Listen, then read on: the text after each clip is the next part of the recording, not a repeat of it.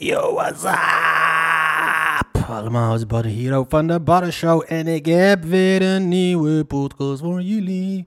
Eh, deze maal met Ravi Bombi Boy, mijn goede maat die Ravi Bombi Boy, de maker van die oh zo dope intro track van mij.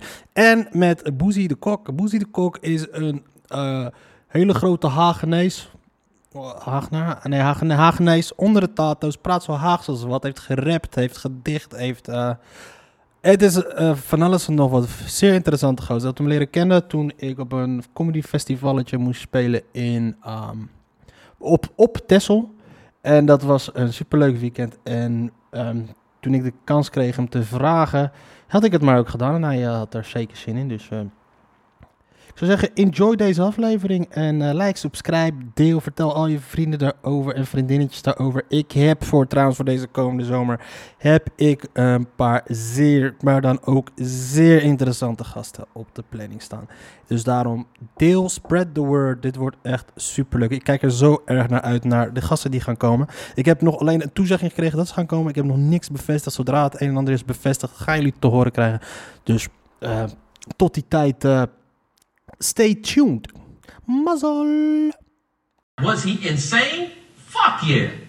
That boy was crazy. And he got a lot of people hurt.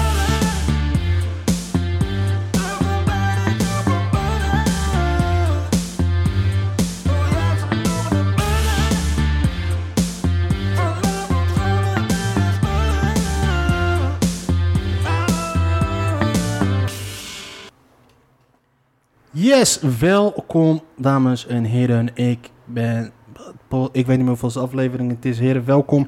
Welkom. Co-host vandaag Ralfie Bombi Boy. Hoe is het? En de gast vandaag helemaal Den Haag, Boezie de Kok. Hallo, hallo. Hoe is het? Kan je jezelf een beetje goed horen? Ik hoor, ik hoor jullie en mijn eigen zit die stem wel in, mijn- in mijn hoofd, dus eh, Dat is belangrijk. Ja, waar hadden we het over? We hadden het over die tune. Hij heeft een tune voor mij gemaakt. Nou, laat me horen. Eh, dat hoor ik niet natuurlijk, moet koptelefoon op doen zeker. Nee, nee, nee. Ik heb daar... eh, ik heb, ik- dit, dit, dit, dit komt aan het begin. Als het ware. Van de... Nee, deze. Beetje traag. Was he insane? Fuck yeah. That boy was crazy. And he got a lot of people hurt. Hoe je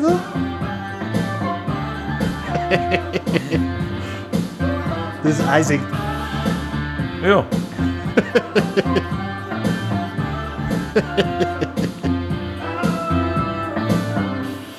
Was he insane? Dat is mijn intro. Mooi. Maar leuk dat je er bent, Boezie, man. Ja, kijk. Allereerste keer, Boezie. eh, is geen stand-up comedian. Je bent een dichter, Een schaver, schava. columnist. En ik kan horen waar die...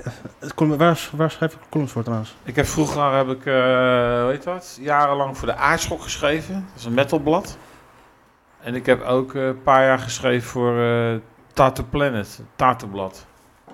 En de enige voorwaarde die ik had is dat ik overal over mocht schrijven wat ik wilde. Dus het hoeft niet per se muziek gerelateerd te zijn. Als er inspiratie op was, Ja. dan schreef ik gewoon een kort verhaaltje ergens anders over. Dat ik naar de tantes moest of zo. Maar dat vonden ze wel kick om dan eh, een beetje een andere draai eraan te geven. Hoe lang geleden was dit? Hè? Hoe lang geleden was dit? Nou, ze hebben er... eh, ik heb het drie jaar gedaan en eh, ja, dat is alweer een jaar of tien geleden hoor. En toen de Tato Plan is dan weer, heb ik ook weer drie jaar gedaan geloof ik. En dat hebben ze er ook weer uitgeflikkerd. Nou ja, of heb ik, dat ik ook weer drie jaar geleden of zo, zoiets denk ik. Misschien wel vier jaar of zo. Oké, daarom ben je voor jezelf gewoon doorgegaan. Maar het was, was het toen nee, maar ook- ik schrijf het hobby gewoon eh, verhaaltjes. Ik zit net tegen jouw collega te vertellen. Ja. Je hebt allemaal, of ik stand-up ben, weet je, ik heb daar niet zoveel in zoverre mee. Ik vind het wel leuk, daar gaat niet om. Maar ik heb zelf het geheugen van de fruitvlieg. Dus dat jullie dat allemaal uit je knijt kunnen stampen, dat vind ik echt al eh, bijzonder waardig, zeg maar. Maar je hebt allemaal wel eens dingen die je overkomt. Ja. Bij, en dan vertel je dat in een groep of een verjaardag. En dan mensen, dat mensen daar leuk op reageren. En die keer erop vertel je zo'n verhaal nog een keer. En dan gooi je die erbij en weet ik wat. En toen heb ik op een gegeven moment na een tijdje gedacht van... ik ga het gewoon opschrijven. Ja. En dan heb ik zo vond ik grappige verhaaltjes, weet je wel. Opstelletjes, bij wijze van spreken. Er zit wezenlijk geen verschil tussen. Want principe comedy is ook gewoon... een- Ja. En, eh, maar ik merk wel dat... eh, ik heb toen de tijd voor de grap... want ik ben ook wel zanger geweest in een band... in een rapduo, want daar is ook een beetje mee begonnen. Serieus? Oké. Welke rap die dan? Eh, nou, we, weet- weet- wij hebben eh, fucking cult hit gehad, hè? Ik ga dit gelijk YouTuben, dat weet je. Maar kijk, maar ik krijg de pleuris. Heet het liedje. Dat is de gekuiste versie. Van, eh... Eh, hoe heet het? Siske, Siske Drop, de remix of zo. Ik krijg de pleuris. Ik kom is bij Nick en Simon. ja, dat begrijp ik. Ik Die mogen weer allemaal de pleuris krijgen natuurlijk. Eh, Krijgt de pleuris is dat van de puienzakers. De ragerburgers eigenlijk. Je weet, Puiwenzaak. raga is natuurlijk... eh dus het Haagse stadwapen is ooievaar, maar is te veel lettergrepen. Dus wij zeggen altijd raga. en je hebt een Eltje-knop, dus wij hebben een ragerburger. Dat is pitten. Ja, even een, eh, een, een, een, een neppie doen. Is een Haags alternatief bij Eltje-knop, is een ragerburger. dus weten wij de ragerburgers, maar dat krijgt niemand uit zijn strot. Dus hebben we twee cd-singles gemaakt onder de naam eh, de ragerburgers. En de eerste was dan Krijgt de Pleuris. Dat was dan de gekuiste versie. En eh, de eigenlijke versie krijgt de K. Weet je wel. en toen hebben we voor de hebben we ook nog een EO-versie gemaakt. Dus krijgt na niks, heet dat. Jullie waren dus... Jullie waren dus... In 1996 was dat. Precies, jullie waren dus de kraaien voordat de kraaien kraaien waren. Ja, nogal. We hebben... Wat is er met hun trouwens gebeurd? Hm? Wat is er met hun trouwens gebeurd? Wat er met hun gebeurd Met de, is? met de kraaien. Die gaan goed hoor, die gaan hard. Ja? Sterker nog, die zijn nieuwe muziek ook maar. Ik ken toevallig, eh, ik ken die gasten vrij aardig.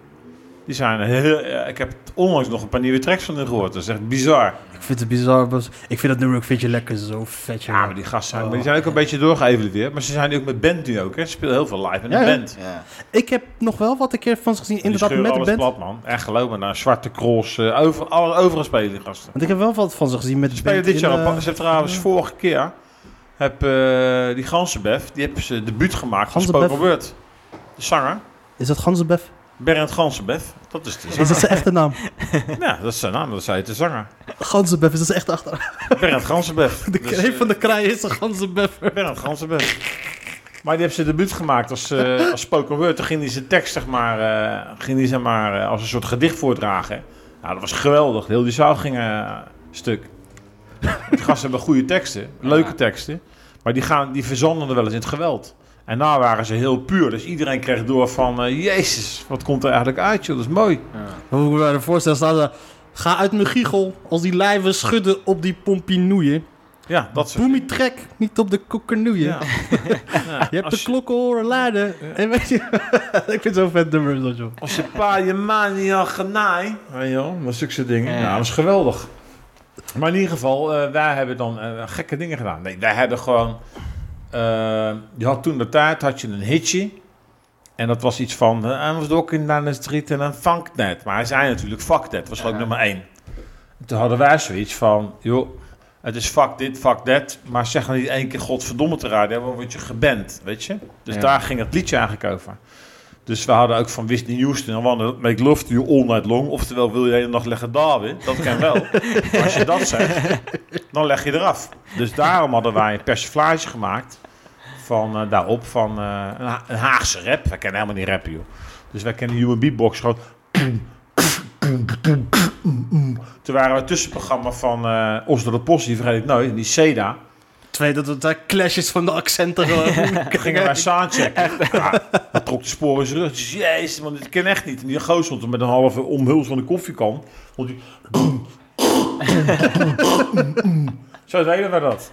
En ik ging daar overheen dan. Maar als je dat op een PA doet, dan klinkt het nog best wel aardig. Dat is een PA. En de sound system. Sound system, Ah, oké. weet je. Maar, maar die gozer, nee, dat kan echt niet, dat kan echt niet. Laat mij dat maar doen, zo. Kanker, ga. Weet je, dat, is gewoon, dat was natuurlijk een beetje onze act. Het was gewoon eigenlijk een persiflage op rap. Ja. Dus we hadden gewoon een soort verhaallijn en dan het re- refrein zo lomp mogelijk. Om dan het contrast te maken. En daar hebben we 3.500 cd-singles van verkocht. Serieus? Ja, man. Voor 10 gulden per stuk waarschijnlijk toen de tijd. We hebben echt een gekkenhuis meegemaakt. We hebben- zijn tv geweest. We zijn, eh, weet je wat? Bij Cool TV zijn we toen geweest. Serieus? Gingen we dat liedje zingen, de gekuiste versie. Was de krijgt de pleuris dan. Wie bij, eh, bij, bij, hoe heet die, eh, John Williams. Nee, bij die andere knakker, Leo Driessen. En mooi. Leo Dries, is dat die bij? Die is voor de voetbalcommentator. Ja, die was toen bij TV. Die hebben we erbij gehaald. Vol- Volgens mij heb hij Haagse roots of zo. En ik weet niet hoe we erbij kwamen, maar wij moesten daar... eh, Ik weet wel dat hij Feyenoord supporter is, dat weet ik wel. Dus hij wel deze die Dus toen gingen wij daar naartoe. En eh, heel die uitzending ging niet meer over TV. Die ging allemaal over ons. De mensen gingen allemaal inbellen van... Ah, het is niet goed voor de kleine kinderen. Weet je, en, hebben wij, eh, en die, al die commentaren hebben wij opgenomen. En toen hebben we later CD-single 2 uitgebracht. Die heet Hit naar Tering krijgt de Tering. En die hebben wij al die dingetjes erin gemonteerd. Dus ook van, nou, de, pa- pa- de regenbergers worden niet populair erop, weet je wel. En eh, niet goed voor de kleine kinderen. En dan hoor je die Leo Dries ook nog zeggen van, nou, de regenbergers die maken zich niet populair vandaag. die hebben dan iedere keer naar een refreintje, kwam er dan zo'n een kreet erin. En daar hebben we er ook nog 1500 van verkocht, of 2500. Maar staat die, staat die dingen niet op YouTube dan? Krijgt de pleuren, staat op YouTube. Ja, ik zat net te kijken, maar ik kon Maar die clip hebben wij niet eens gemaakt. De mensen hebben de clip gemaakt. Ja, ja, Hoe schrijf ja. ik puienzeikers? Eh, Krijgt de... P-U-I-J-U-H. Oh, kijk, puienzeikers. En Zaker schrijf je Z-E-H-K-A-R-G-S. Z-E-H. Kach. Op zijn Haags. Natuurlijk. Maar dan krijg ik ook nog, moet ik ook zeggen, zeker Maar je moet krijgen pleuren, moet je krijgen intikken. Dus K-R-E-G. Ah ja, op zijn... Dan krijg je hem zelf. De ja, ja, de, de regen... De rage, rage... Ik moet even een cursus gaan volgen bij Bert is. De, de regenbagers. We zijn nog, eh, ze hebben nog een portret van ons gemaakt bij... Dus het- Moeten dit jullie voorstellen? Ja, dat is een soort striptekening, ja. Ah, dus dan gaan we opzetten, man. Nou, prettige wedstrijd. maar hoe heet dat programma? City Folk, voor Urbania. Die heeft nog een eh, documentaire over gemaakt voor 10 minuten. En toen later aan het eind van het seizoen hebben ze de best of uitgezonden. Hebben ze het nog een keer uitgezonden. Ja, dat, in Den Haag zei ja.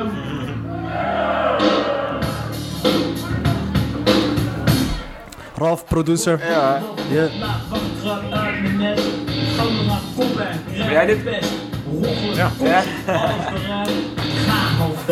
Krijg de kanker. Ik aan. ah, dit is die andere versie dan. Krijg geen beet meer door mijn strot. Koffie zacht, orgaan is groen, de schijf is rood. Krijg de kanker als een zombie uit de straat.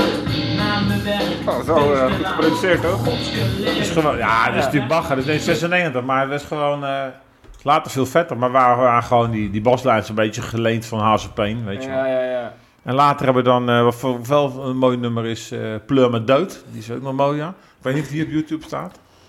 Ik zag aardig wat staan voor jullie hier. Dus gaan we verbuurten. Maar het leuke is, wij hebben dat allemaal niet gedaan, joh. Dat hebben andere mensen Erop gedaan. gegooid, zeg maar. Ja, ja, ja. Plummen dood, ja, ik zie meer. De regenbagers, plummen dood. Oh, laat die eens horen dan. Die is nog mooi eigenlijk. Het is, het Hoeveel is views heeft die onderhand?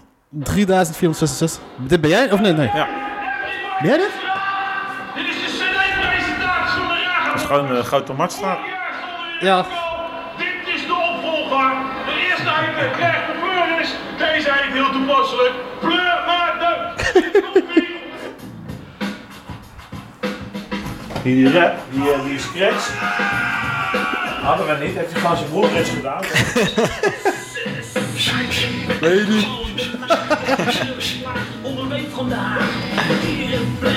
Je was wel wat beter in vorm daar, Boezie.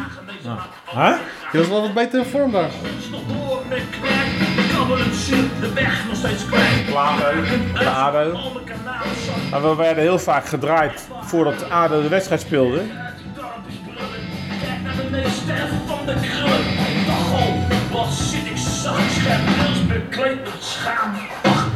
Ja, dit gaat over stuk. Of eh, clip geschoten, alles. Ja.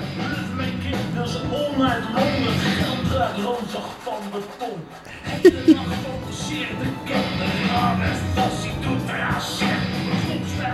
Ik versta er geen reet van. Ik versta er, ik ga het zeker even terugluisteren, maar ik versta er geen reet van. Zo niet, dat ik wel. Ik, ik, ik, ik vind... Wij traden overal op, gewoon in de Get the Blaster. Hij had hem gewoon dus alleen de muziek. Dus die gozer, die, die drumt, die bas, die speelt toetsen, alles deed hij. En, eh, en, dan, en ik heb een pleurisweker in de studio en ik heb een geduld. Ik, heb- ik heb helemaal geen geduld natuurlijk. En dan ging hij dat opnemen. En we hebben ook een keer een smartlap gemaakt, die is helemaal mooi. En die heeft hij, heb ik door de telefoon heb ik een guideline ingezongen. Terwijl hij in de studio zat. Dan ging hij de muziek gewoon eh, maken. En dan kreeg ik s'avonds een belletje, staat erop. Dan ging ik naar de studio en dan bleek ik het liedje in eh, een uur. Dat was klaar. Maar waarom zijn jullie er niet mee doorgegaan? Kwam je er niet meer weg met die, eh, met die shirtjes? Nee, we hebben het drie jaar lang, eh, of we hebben het een paar jaar gedaan. En toen hebben we iedere twee jaar een cd-single uitgebracht. En hebben we er drie uiteindelijk van gemaakt. En later hebben we nog een eh, smachtlab uitgebracht. En die was dan eh, een levenslied, was mooi. Eens zal het maar beter gaan, zal mij ellende doven. Met een praatstukje erin, weet je wel. Poppy, weet je wel, over een vrouw. Over een gozer die ging dan, eh, zijn wijf die zat op Taaie Bo. Maar die bleek later dat Taaie Bo gewoon een sportinstructeur was. Taaie Bo. Dus, eh, en dan ging hij dus, eh, Zij ging er vandoor, maar hij kreeg de kinderen. En daar ging het dan over uiteindelijk, weet je wel. En eh papi, ja jongen, papi een echte blijtrik gemaakt. Ja jongens, dan moet je maar uit je schelen, is je mooi vlug, weet je wel. Nou, ik voel je toch altijd al liefde, weet je wel. Ze hebben nooit meer onszelf eens vrij te maken en uh, nooit meer ons kots op te ruimen en zo. Nee jongen, van nu af aan alles zelf doen en zo. Ook nooit meer dat van vragen. Alleen nog maar pannenkoeken met patat. Oh, lekker papa, papi. Ja jongen, ik vond je toch altijd al de liefde. Het enige wat ik kan maken. Ja, ja. ik ook voor jou, Nelly. Wist hij dat je, het, eh, Hè? wist hij dat je dat nummer over hem had gemaakt? Wie? Die vriend van je.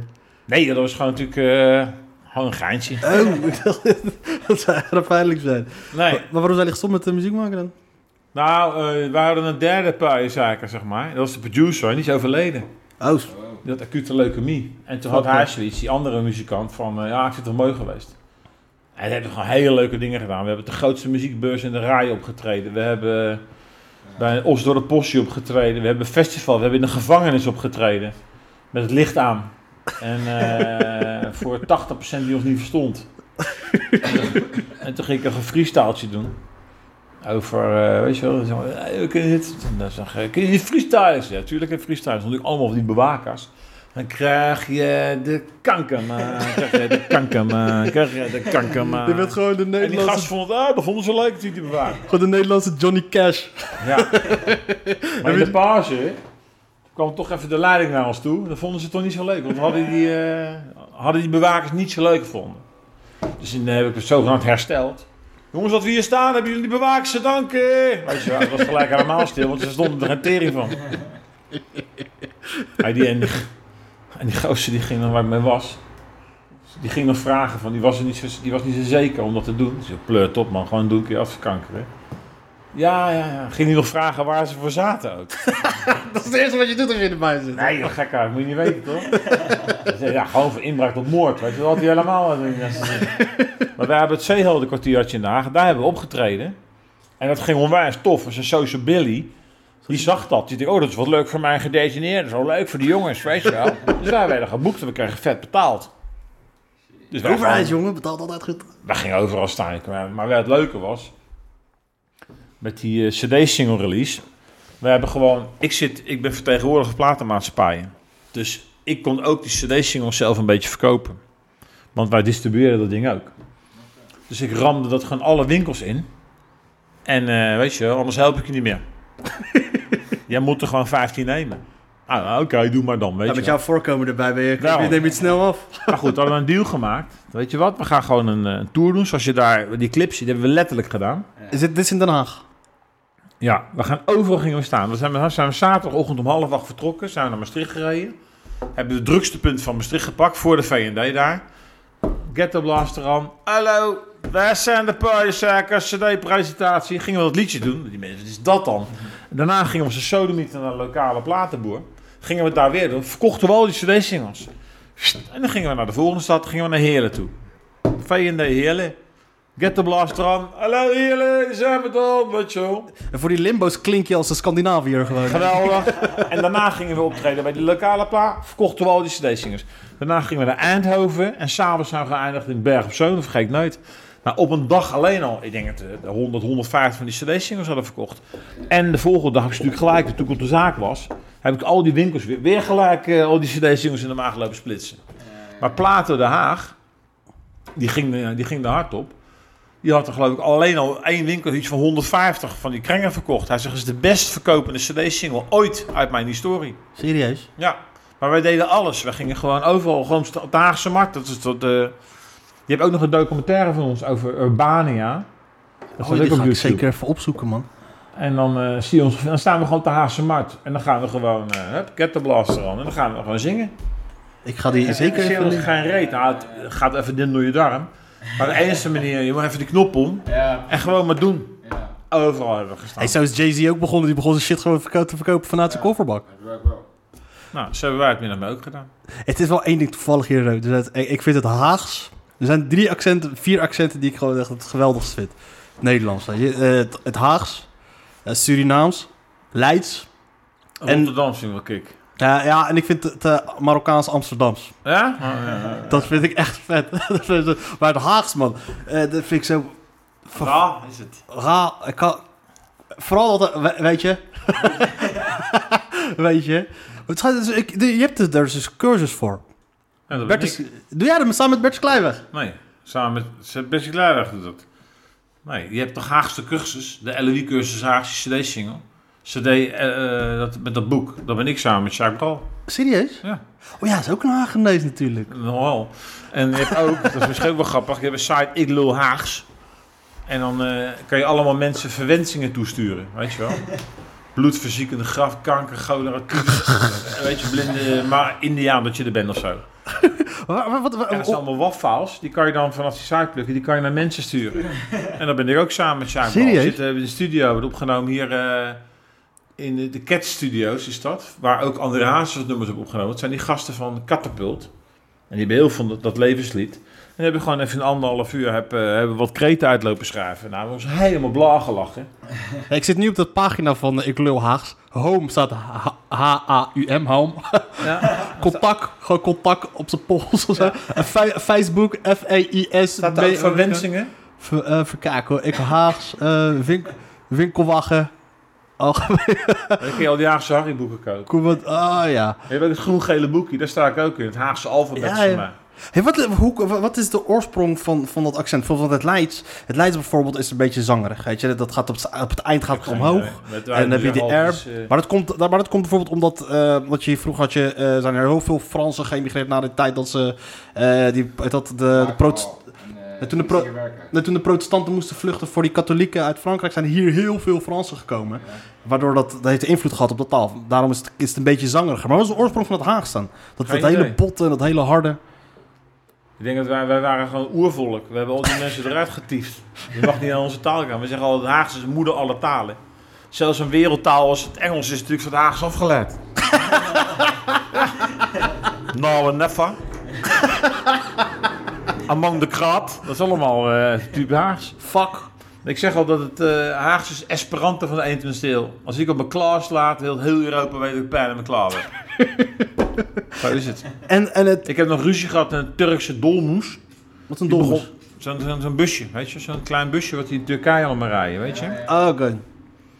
En eh, die begon het Turks tegen mij te lullen over iets. Ik denk, ja, what the fuck? Dus ik heb gewoon een vol Haags tegen hem... eh, nou, laten we erop houden. Na een kwartiertje ben ik voor twee uur naar het centrum gereden in Natal, ja.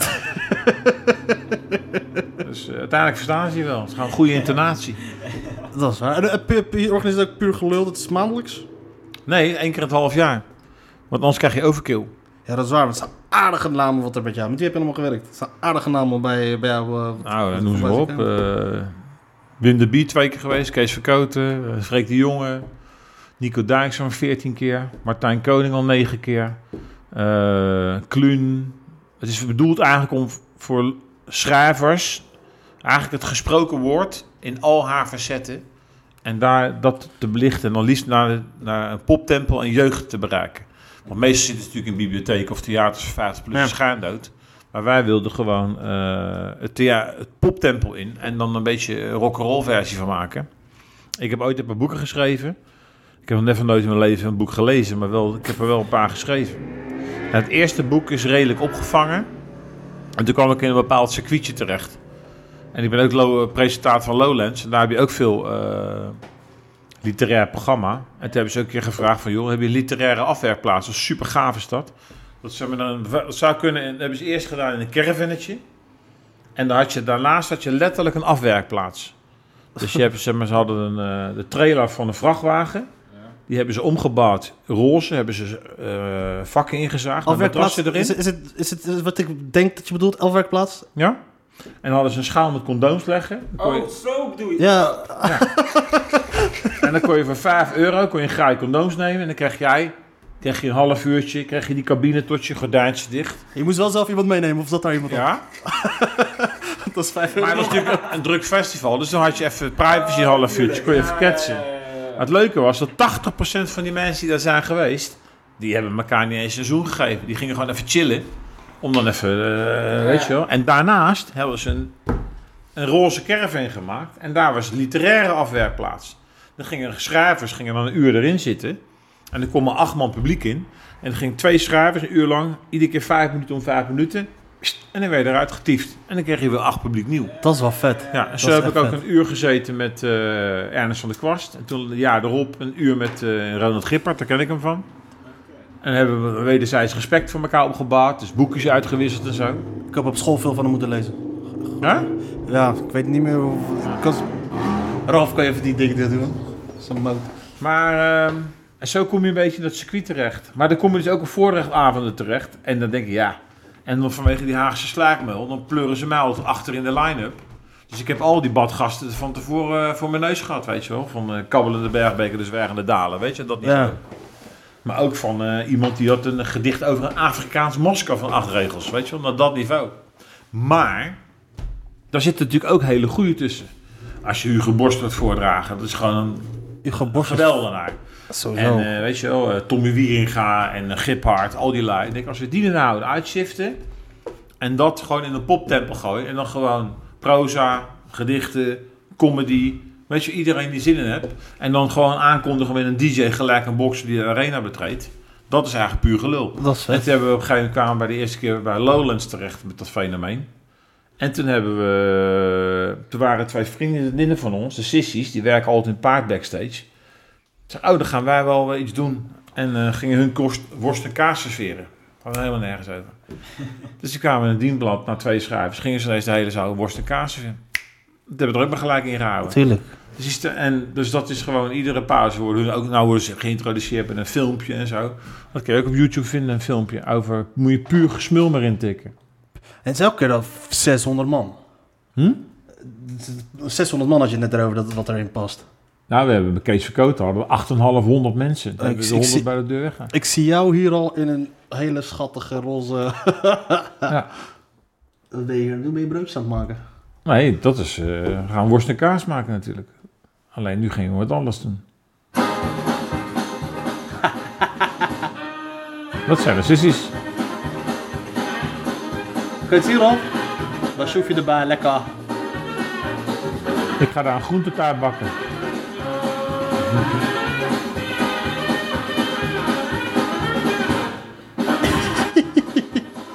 Die ene daar, die is, eh, die is bijna 60 is zij, hè? Ja, serieus? Ja. Wauw. Die Indonesische dames blijven lang houdbaar. Die bl- is Indonesisch? Ja. Ja, die blijven echt lang houdbaar. Lekker hè, die Lashouf.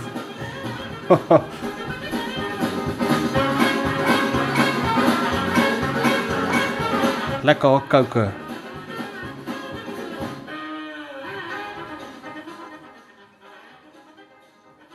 Was je, als, was je hier dronken?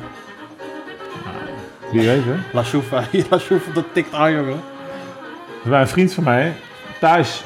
We hebben eerst opgeofferd van, nou, nou, bij wie gaan we de tering zo maken, hè? Groentetaartje bakken. Er lag al wat, uh, er zit al een cake Nee, in. hè? ik heb hem echt gebakken. Maar nee, daaronder bedoel ik. Of is dat geen... eh, Oh, weet je wat het is?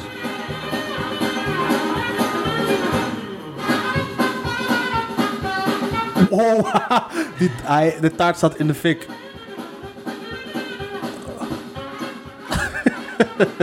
Nou, waar we naar zitten kijken, Boezie zit, is aan het koken met twee dames. En hij heeft het verkloot, want het zat in de fik.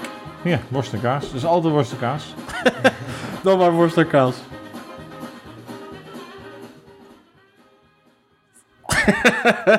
het redden van elke feestie.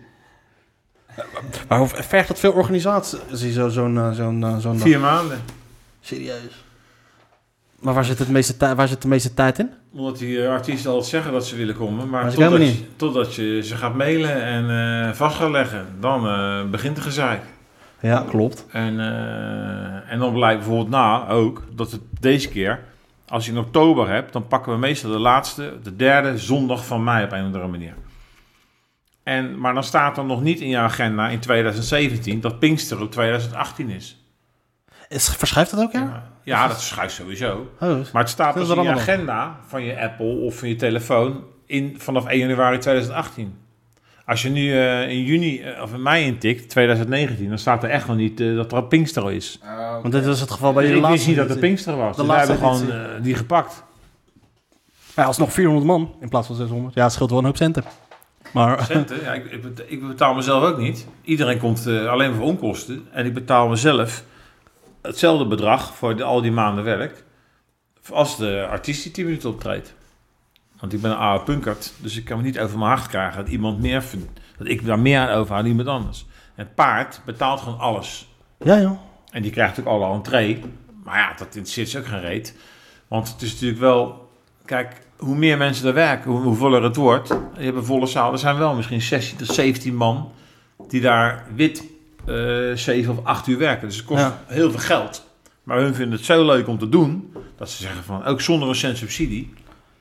van eh, ga je gang maar. En dit is leuk, puur gelul, één keer in het half jaar. Het is natuurlijk cultureel enorm verantwoord Ja. voor het paard. En eh, kijk dat die eh, 600 man, die drinken gemiddeld vier consumpties. En daar worden ze wat wijzer van. Maar voor de rest, eh denk dat die daar wat misschien eh kiet draaien, wij spreken. Maar, eh, Ralf, Ralf, jij als muziekgast, doet het paard iets onder als muziek toko voor het Paradiso? weet ik niet. Ik weet niet, in, in Den Haag is het wel Het paard is dik, man. Paard is die... Ik vind die, het maar dat- een van de mooiste zalen van hoe, Nederland. dat... Paard van Troje? Paard van Troje heb ik het over, man. Ben je nooit geweest in een concert of zo? Maar daar waar je die trap op gaat en dan die zaal. Ja. Ja. Doet je dat iets af voor. Paradiso, denk je, qua... Misschien qua vind gevoelsniveau. Paradiso wel wat meer, maar ik weet niet of ik Maar meer qua gevoel, maar... Het, Nee, ja, maar daar is natuurlijk die, eh, de cult en dat is Ja. de oude kerk. En weet je wel. Maar, Maar, je, eh, je moet eerst die trap op toch? Dus je- ik heb Ja. echt het gevoel dat ik middenin ergens sta of zo. Je komt- nee, maar je, gaat, je komt binnen en dan kom je voor- bij een foyer binnen eerst. Ja. Dat is helemaal ja, verbaat, hè. Ja, En het ja, foyer ja, is al ja. vrij gezegd, daar je ontvangen. Ja, En dan ga je links naar boven. ja, Dan, ga je de, dan kom je bij de grote zaal en dan gaat wel 1100 man in. ja, oké. Er kennen er nog wel meer in, maar hun houden gewoon 1100 zodat je relaxed bent. Snap je wat ik bedoel? Want je hebt ook wel stenten die gaan, ja, we gaan je er gewoon 1300 in. Dan sta je de hele avond zo. Ja, nee, dat is niet zo. Weet je? Klopt. En als je naar de andere kant op gaat, naar rechts, dan kun je zo de kleine zaal in. En die heeft ook nog een balkon. Daar zijn we begonnen met puur gelul. Oké. En dan kunnen, daar kunnen er ongeveer 300 in, denk ik. Ja. En wij zijn ook begonnen met eh, puur gelul, de kleine zaal. En eh zie je, ga je gang maar, want ik had dat idee verzonnen.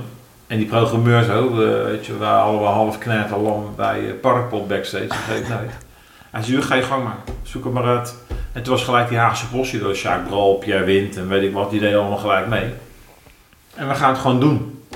En dat is, ook, dat is het enige wat Haags is aan die avond. Is dat het gewoon, eh, we doen het maar gewoon. Niet lullen, gewoon bam. hup. Mm. En niet allemaal, ja, je moet een plan maken, je moet subsidie en je fuck off. joh, Gewoon, eh, iedereen deed gratis mee. Entree was 5 euro. En maar dat soort dingen. Den Haag is de afgelopen jaren wel echt bezig met de revival. eh, als je het gaat, dat ze het cultureel en qua, Ja. Qua Heel veel eh, dingen. Nou ja, goed. Ja, we zijn natuurlijk ook op Beachstad nummer 1 geweest. En toen appte dat een beetje weg. En toen kregen die Haagse hooligans. En nog meer eh vullers uit Den Haag. Toen was het over, oh, het komt uit Den Haag. Ze zijn zo meer geschopt dan. Maar eh, als eh, Direct, weet je wel, daar, daar kan je je mening over hebben. Maar wat die gasten voor de muziekscene in Den Haag hebben betekent, is echt bizar veel. Die namen Ja. ook heel veel van die jonge hondenbandjes. Kane, Anouk, Ja, maar Direct. Direct heeft heel veel van die eh, bandjes gewoon, die nieuwe bandjes, gewoon allemaal meegenomen in het voorprogramma. Oké. Als je hem even lekker kon spelen, hoeft hij ineens een plaat uit. Hup, nee joh, doe maar mee, voorprogramma. En daar zijn heel veel van die bandjes uit gewe- gekomen. Dat eh, dat heet toch geloof ik Soul Sister Sound Revolution, zo weet ik hoe die heet. Maar, maar ook de Indian, geweldige band. En dus allemaal die dingen wat je nou hebt, dat Ja. Milieu en eh, al die lui, weet je wel. Die zijn allemaal, allemaal Haagse bands. Een hele nieuwe lichting gekomen. En het is ook een goede mix, onderling veel respect voor elkaar, weet je. Ja. Het is geen eh, afgunst. En daar is een hele nieuwe Haagse scene uit ontstaan. Dus eh, er gebeurt heel veel Haag. Klopt, ja, maar jullie Hagenezen hebben ook gewoon echt wat met elkaar. hè. Jullie, jullie, die, die- Ja. dat Haas, ik denk dat Hagenezen die zijn gekker op hun stad dan Amsterdammers. Dat zijn, want als, ja, de meeste Amsterdammers zijn wel komen. Ja, Hagenezen hebben natuurlijk altijd die haat-liefde verhouding met de stad. We zijn, weet je, we gaan wel huilen als we, als we naar Rijswijk kijken. Maar we lopen alleen met de kanker op die stad, weet je wel. Niks is goed natuurlijk. Maar dat is typisch Haags. Je kankert op hetgeen waar je van houdt, toch? Ja, misschien is dat het wel. Ja, ja, ja, ja, ja. Maar ik bedoel, eh, dat vind ik wel mooi, want je hebt natuurlijk altijd van, eh, weet je wel, de Hagen 020, weet je. Maar die, die gast uit Amsterdam, die interesseert helemaal geen reet. Die hebben helemaal geen pleuren zeker aan Hagenezen bij spreken. Maar het is gewoon de gimmick van het voetbal. Ja. Ja. Toch ook, ik kom ook zat in Amsterdam. Ik kom heel vaak in de Paradiso, ik kom heel vaak in de Melkweg. Het is fantastisch om daar te zijn. Weet je wel. En eh het Comedy Café komt natuurlijk heel vaak. Bij Toen, maar we mochten zelf ook eh, op te treden toen. Natuurlijk geweldig. Dus eh, Toemler, man. Als ik, elke keer als ik Toemler binnenloop, krijg, krijg ik zo'n natte poesje. Zo. van, oh, dat is gewoon echt hoe het eruit ziet. Comedy Café, Comedy Café heeft Ik heb Tot- het ook gezien met de Panompats. Weet je, Ja. van Howard Kungfu. Ja, Com- Comedy Café heeft totaal geen sfeer. Eh, Maar de Toemener, ben je er geweest? nee, man. Je loopt dan zo naar beneden, staat Oud-Zuid, weet je, zit het dan. eh, Ja. Dat ziet er wel gaaf uit. Dan hebben ze zo... Ik weet je normaal parkeren Ja, en dan loop je zo'n trappetje af. En dan eh, zo'n klein loketje zit daar dan. Ja, ja, ja. Net alsof je in de oude luxe zit. Daar ga je dan betalen. En dan loop je die deur binnen. is allemaal rood. Gewoon echt precies zoals Ja, ja, ja, ja, ja. Pff, Gewoon, Dat is eh, gewoon de shit. Gewoon de sfeer daar. Geweldig, man. Dat Comedy Café. Ik, ik weet niet, ben je ook in een oude Comedy Café geweest? Max Euweplein? Ja, we hebben het puur gelul een keer gedaan. Via Harry Lotsbach. Oké. ah, Super tof. Dat was niet zaken met een balkonnetje. Eh, ik ben er zelf nog nooit geweest. Ah, toen wel. Ja, was gelijk te gek man. Was, eh was, was gelijk helemaal vol ook. Ja, met 80 man is het al vol daar. Maar toch wel heel super gaaf gedaan. Maar ik moet wel zeggen dat... eh wij hadden dan, we hebben natuurlijk een Haagse possie. En we hebben ook altijd foyer-orkest bij ons. Dat zijn de Small Town Klooks. Wat? De Small Town Klooks. We hebben een foyer-orkest. Of, we hebben gewoon gemerkt met puur gelul. Op een gegeven moment werd het zo druk. En dan kom je binnen, ga je naar een garderobe. En het is een beetje een dood moment. ja. En daar staat bij ons al een band te spelen gewoon. Een beetje van die folky eh band. Ja. Dat is bij die. Dat is de violisten bij de Titanic. dat stukje daar. Bij wijze van spreken. Ja, ja, Je komt ja. nog binnen en dan zie je dat mensen al met een smaal binnenkomen. Ja. Maar overal waar we optraden, bij Lowlands, bij de Zwarte Cross, bij Paaspop. Hun gingen altijd mee. En dan stonden ze voor de tent waar we speelden. Dan stonden hun al akoestisch te spelen. En die wijfjes eh, van de sissies er ook lekker omheen dansen. Dus mensen komen een heel veel goed gevoel. Ja. komen ze. Ja. En dit jaar ook weer Lowlands? Hè? Dit jaar ook weer Lowlands? Nou, ik ben ik ben presentator van Lowlands. Dus eh, niet zo moeilijk. Wat doe jij precies? Presteer gewoon de hele... De, de... Ik presenteer het India-podium al. eh, dit wordt het twintigste jaar al. Serieus? Ja. Wauw. En we hebben puur gelul hebben we vijf keer opgetreden, Lowlands. Om het jaar deden we dat. Ik ben er nog nooit geweest. Ja, het is een super festival. Het leukste festival wat er is. Ja? Ik moet, dus doen ook comedy op zijn tijd, las ik dan. eh, Doen ze ook. En echt groot hoor. Komen allemaal. ik moet er maar een keer heen gaan, denk ik. Ja, als je de kans krijgt. Wat, is, wat is? Indie, eh, wat is dat? De India podium of wat zei je? Want ze hebben allemaal namen van eh codenamen. Zoals Ah, eh, je, Alpha, Beta en zo. Weet je. Ja, Dus ja, ja. Alpha podium heb je. Je hebt Charlie podium. Oké. Die is dan India. Dus het, in mijn geval is India. Ja. Maar India noemen ze ook wel eens de, de grootste kleine tent of de kleinste grootste tent. En dat is vaak waar de grootste zijn. je. Ik heb Coldplay eh, aangekondigd. Serieus? Dat soort dingen. Oké. Dat is doorbraken. At the, weet je wel, at the drive-in. En eh, nou, ook Crash Ship toen ze doorbraken. Echt die dingen. Heeft ook Haag, toch? Hm? Chris heeft ook Den Haag, toch? Of niet? Nee, Tilburg. Oh, dat is wat anders. Dat is, eh, nee, maar eh, die dingen die eh, daar echt gaan buzzen, die, die staan dan daar. Denk ik. En vaak twee, drie jaar later staan ze natuurlijk op het hoofdpodium. Ja. Dus daar merk je gewoon dat mensen heel graag naar het India-podium gaan. En dat eh lul ik al twintig jaar aan elkaar. Dus de twintigste keer wordt het. Weet je al wie Ja, dit jaar gaat aankondigen? Nee, maar ik kan wel, ik zit in de muziek, hè, dus ik, ik voel wat daar speelt. Snap je wat ik bedoel? Je Ja. van die bands die komen op, ik zou me niks verbazen. Hey, die staat op de line-up en eh we hebben die moet aankondigen. En vaak, ik sta er niet vaak naast. Wie denken dat je dit jaar krijgt? Ik heb de namen nog niet gezien.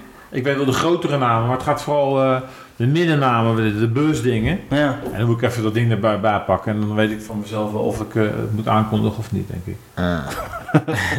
Want ze houden natuurlijk de volgorde en de podia tot het laatste moment eh, geheim. Altijd het laatste weekend van juli. Dan zit er een bijlage bij NRC Next of zo, bij de Volkskrant. En daar staat dan, eh daar zit de Lowlands krant in, met het ja, programma. ja, ja. Maar ze maken wel al bekend wie komen, zeg maar. Ja, dat is al bekend. Ja, ja, En de week na Pinkpop, dan geven ze de laatste namen vrij. Oké. De Meestal. grote ex. Wie zijn de grote ex dit jaar? Nou, mooi, hè? Komt hij naar... Chris? Die komt de Lowlands spelen. Dus, Die eh, Straats Problemen nu, heb je dat gehoord? Nee? Kendrick Lamar? Van het eh, vorige twee dagen geleden? Echt fucking idioot. Wat, ge- Wat gedaan? Hij heeft dus iemand uit het eh, publiek gehaald. Een meisje, een blank meisje. Om met hem mee te gaan rappen. Mhm. En die zei dus een paar keer nigger. en hij werd daar boos om. Dus op een gegeven moment zei hij, dat moet je niet meer doen. Dus oké, dat meisje, oké, van oké, mm, mm, mm, ging het, dat ze daarna weer gedaan. En ik bij mezelf, oké, ik begrijp wel dat, eh, dat je dat niet cool vindt, maar Dan moet je haar niet uit het podium moet je haar halen. ook niet naar het podium ophalen ja, om dat te gaan doen. Weet je? dan moet je dat boven staan. Ja, man, dat is onzin, man. Daar, daar zit hij gewoon fout. Ja, het was een meisje. Ja. Ter overstaan Snap van je? Maar mensen. buiten dat, hij vraagt: wil je mijn liedje meezingen? Hij zegt in zijn liedje dat woord. Ja. Dan is het gewoon... lo- Jij vraagt omdat... Hij moet bij zichzelf denken, ik ga een liedje zingen waar dit in wordt gezegd. Dus laat me een Don Greenman pakken of zo. Dat is dan zijn verantwoording. Ja. Snap je? En als hij dat niet doet, dan kan hij later niet boos worden. Dus En dat is een jong meisje ook, hè? Ja. Ze is nog eens boos. Ze was 17, 18, denk ik. Shit. Ze is traumatized for life. hè. Ja, maar met de ogen zag van fucking, duizenden mensen. mensen. Ja, ja, dat is crazy. Gewoon, eh, weet je wat? Nee. Daar moet je boven staan. Ik vind trouwens, eh, het is toch mooi dat ik een beetje zelfspot dan toch ook. Dat doen die gasten lopen zichzelf toch ook allemaal te vernachelen. Dat doen de Hagenezen doen dat ook, weet je wel. Ik weet niet of Ja. rappers dat... Ik, eh, rapper, ik weet niet of rappers zichzelf voor lul kunnen zetten. Denk ik. Dat denk je En ze, ze noemen zichzelf allemaal niggers. Ja. Toch? klopt. Als ze donker zijn. Ja, ja, nee, maar ik, aan de ene kant, eh, eh, eh, ik, ik snap de uitleg wel van eh, als het door, ehm, door blanken, hoe het werd gebruikt, werd het gebruikt als denigrerend als, als Ja. minder En zij gebruikten het als eh, broederlijke term. Ja. Dus dat is het wel een wezenlijk Ja. verschil. Maar En, ik, eh, ik snap ze zelf niet. Weet je wel, ik heb het ook nooit over zwarte mensen. Of, ik heb het altijd over donkere mensen. Ik snap ook niet dat die mensen zichzelf zwart noemen of zo, weet je wel. Of, of wit ook, weet je wel. Of blank, Ah, ja, dat weet is... je wel. ah. Ik ben zelf heel erg multiculti opgevoed, weet je wel. Mijn ouders die, eh, hebben jarenlang ook in Indonesië gewoond. Ja. En die kwamen terug naar Nederland. En toen hebben ze ons eh, verwekt, zeg maar. Maar heel erg open deuren eh, politiek. Maakt, ik vond het altijd mooi. Ik werd vroeger al, ik werd vroeger al naar Hanekom gelopen. dus ik werd overal gewaagd. En toen kwam ik een keer in een bepaalde kroeg waar ook een, toevallig een, eh, een, een, een donker type stond. En die heeft later een tent overgenomen. En waar ik altijd gewaagd werd. En die zei altijd van, iedereen komt binnen. Je ga eerst maar binnen bewijzen dat je lul bent. Ja. En dan kan je eruit. vond ik altijd vet aan het park van Troje. Iedereen komt binnen. Alles komt binnen. Dat vond ik altijd mooi aan het park. En het is toch het mooiste wat er is. Dat vind ik dat de Haag Ja. ook noemen de Haag het smeltkoers van cultuur. Dat alles lekker door elkaar heen loopt. Weet je wel? ja, En- maar, dat is, dat is één ding wat... speelt, dat soort dingen spelen meer, vind ik juist meer. Ja, ik weet niet uit welk milieu je komt, maar eh, onder de middenklasse, hoe zeg je dat? Ja, Gewoon hier in de Middenwijk en Zuidwest en eh, Schilderswijk en de, eh, de gewoon de arbeidersklasse. arbeidersklasse. Daar speelt het veel minder. Die hebben andere zorgen om eh, met Ja, elkaar arbeid, zo ja, zijn, dat weet je. En ik, van vroeger, ik bezorgde altijd. Ik was een bezorger. En ik kreeg altijd het meeste fooi kreeg ik altijd in de, in de arbeidersbuurten. Maar daar Ja. in de arbeidersbuurten... de- Ja, nee, nee, nee, maar als, bijvoorbeeld als ik dan bijvoorbeeld in Voorschoten bij de generaal Spoorlaan en dat soort shit, of in de professora, krijg je geen fooi. Nee. Voorschoot. Ja, maar het is dus, daar zijn mensen ook, en daar zijn mensen dus ook totaal niet gierig. Want eh, je hebt het beeld van dat Nederlanders gierig zijn en dat soort dingen. Maar in de arbeidersbuurten heb je Ja, dat niet. Want dat komt omdat mensen van elkaar afhankelijk zijn. Ik heb aan de deur gestaan. Als partier ook, af en toe. En dan op een campusfeest gestaan. Dan gaan mensen zeggen dat, eh, dat die gasten, eh, je, dat die gierig zijn. Maar zelfs die, die wijfjes trekken gewoon een joet fooi uit de portemonnee. Ja, maar dat, dat, dat zijn gemeenschappen. ja. Dat zijn gemeenschappen die heel erg van elkaar afhankelijk zijn. Weet je? Die, die, zijn, die delen dingen. Die steunen elkaar een beetje. Ja, weet je. om- Om terug te komen waarom Den Haag, wat ik het mooi vind aan Den Haag. Het, het, als je naar Amsterdam gaat, als je Amsterdam bekijkt of eh, Rotterdam en eh, Utrecht, heb je kanalen eiland Marokkanen, Zuidoost Surinamers, Antillianen, eh, West in eh, Den Haag, Salomon. Maar in Den Haag, de Schilderswijk, zit alles door elkaar heen. Als Ja. je naar de Hoefkade gaat, heb jij hier een Turkse bakker, heb je daar een Nederlandse sigarenboer, heb je daar Chinees, heb je daar Surinamers, je hebt alles in een straal van Ja. heb je alles te, te eten Ja, wat je ja, wilt ja, hebben. ja, ja. Dat vind ik het mooi in Den Haag. Ja. Ja. Jij wou wat zeggen, Boezie? Nee, laat maar joh. ja, show. Was het hetzelfde wat je bij hetzelfde zeggen? Nee, maar het is wel, dat, het loopt lekker over het algemeen door elkaar. Maar ik moet wel zeggen dat eh, rondom de Haagse Markt eh, is het wel eh, dat zeg maar, eh, het lichte gehalte wel de werk uitzet. Ja, dat wel. Het, is- het is wel lekker gemengd, maar eh, blank mist nog wel eens in sommige buurten. Nee, maar het is, ik vind het wel een beetje doorgeslagen op een gegeven moment. Want op een gegeven moment kan je ook gewoon spotten blanken, want je ziet er geen één meer. En als die wit Ja. is, is het een pol. Ja, En dan denk ik, dat heeft ook met bepaalde oorzaken te maken. Hè? Dat, ze, dat ze die mensen daar maar proppen en zo, weet ik Ja. wat allemaal. Maar dan moet, dan moet toch eens een keer, weet je, ik ben van mening dat, weet je, we hebben gewoon een, eh een multiculti eh, samenleving. Dat is het mooiste wat er is, weet je wel. ja tuurlijk. Het mooiste van de culturen pakken. Ja. Maar dat moet wel gemêleerd blijven. Want een hele blanke werk is ook niet goed. De vogelwerk, dat, weet je, wel, die zijn ook net zo gek die Maar het gaat heel ver, joh. Want wat, toevallig dat jij dat zei nu net over die Fransen in Leiden. Want ik zat net drie uur geleden iets te kijken op Nederland 1 of zo, ik weet niet. Maar daar ging het erover dat eh, tijdens 1600 of zo kwamen er echt, woonden er eerst 12.000 mensen Leiden.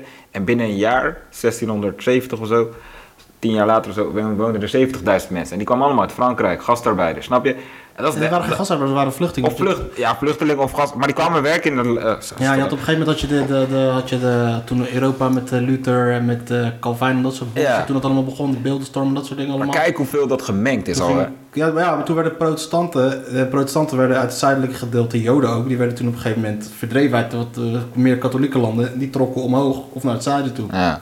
Dus eh, da- daarom heb je dus heel veel achternamen hier in Leiden zijn gewoon, zijn gewoon Frans. Frans, klopt, dat zeiden ze ook. Ze hadden ze een paar voorbeelden en die kon je gewoon weer leggen met... Oh ja, dat, ik ken Ja. toevallig Dupré. Die ken, ik in het, Dupré, die, ken, die ken ja. ik in hier gewoon, maar dat is een Frans achternaam, Dupré.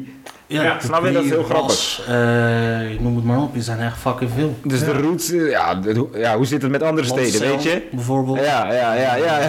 Dat is echt heel veel. Snap je? Dus dat is wel grappig, weet je? Ja, maar ik zeg nog even, eh, weet je, ik, ik hou zelf van, ik ben multicultureel opgevoed. De beste vriendinnen van mijn zus, dat waren ook, eh, dat waren eh, kruisen tussen Creolen, weet je, Papua, Nieuw-Guinea en Javanen. ja. En eh, weet je, dat kwam allemaal drie, vier keer per week bij elkaar over de vloer en de ene harmonie. En er werd ook niet raar gekeken of zo, weet je. Nee. En, eh, en daar, ik, een, mooie mix, dat vind ik wel het beste, weet je. Dat je Het moet wel, het, het moet wel, kijk, het, eh, als je het al ziet, sommige wijken, dat, er daar, dat het echt helemaal... Ik heb soms, ik kan wel begrijpen waarom mensen zich dan eh, soms dan een vreemde voelen in, in eigen eigen ja. Maar dan, dan moet het wel een Hagenees zijn. Het is niet dat als iemand uit Venlo komt en die loopt in Den Haag en denkt van wauw, ik voel me hier helemaal niet thuis, ik zie alleen maar buitenland. Ja, ik kom hier niet vandaan.